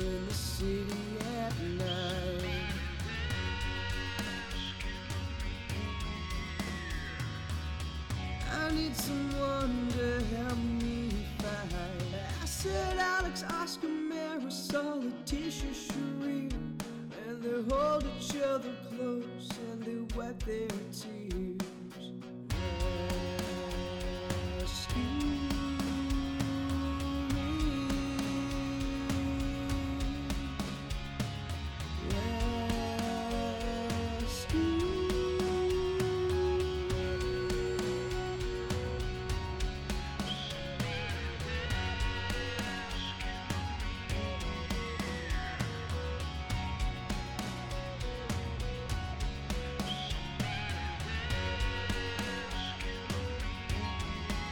Dice Comics presents Blue Beetle and the Outlaws. You can find us on Twitter at Dice Comics and on our official Discord.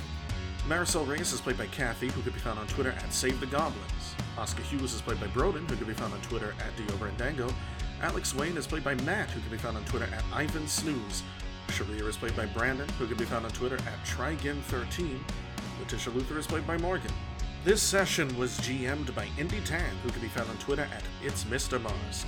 Produced by Indi Tan, music composed by Indi Tan, edited by Indi Tan. Dice Comics is an actual play of Masks A New Generation by Brendan Conway, published by Magpie Games. Dice Comics is not affiliated with AT&T, Warner Media, or DC Comics.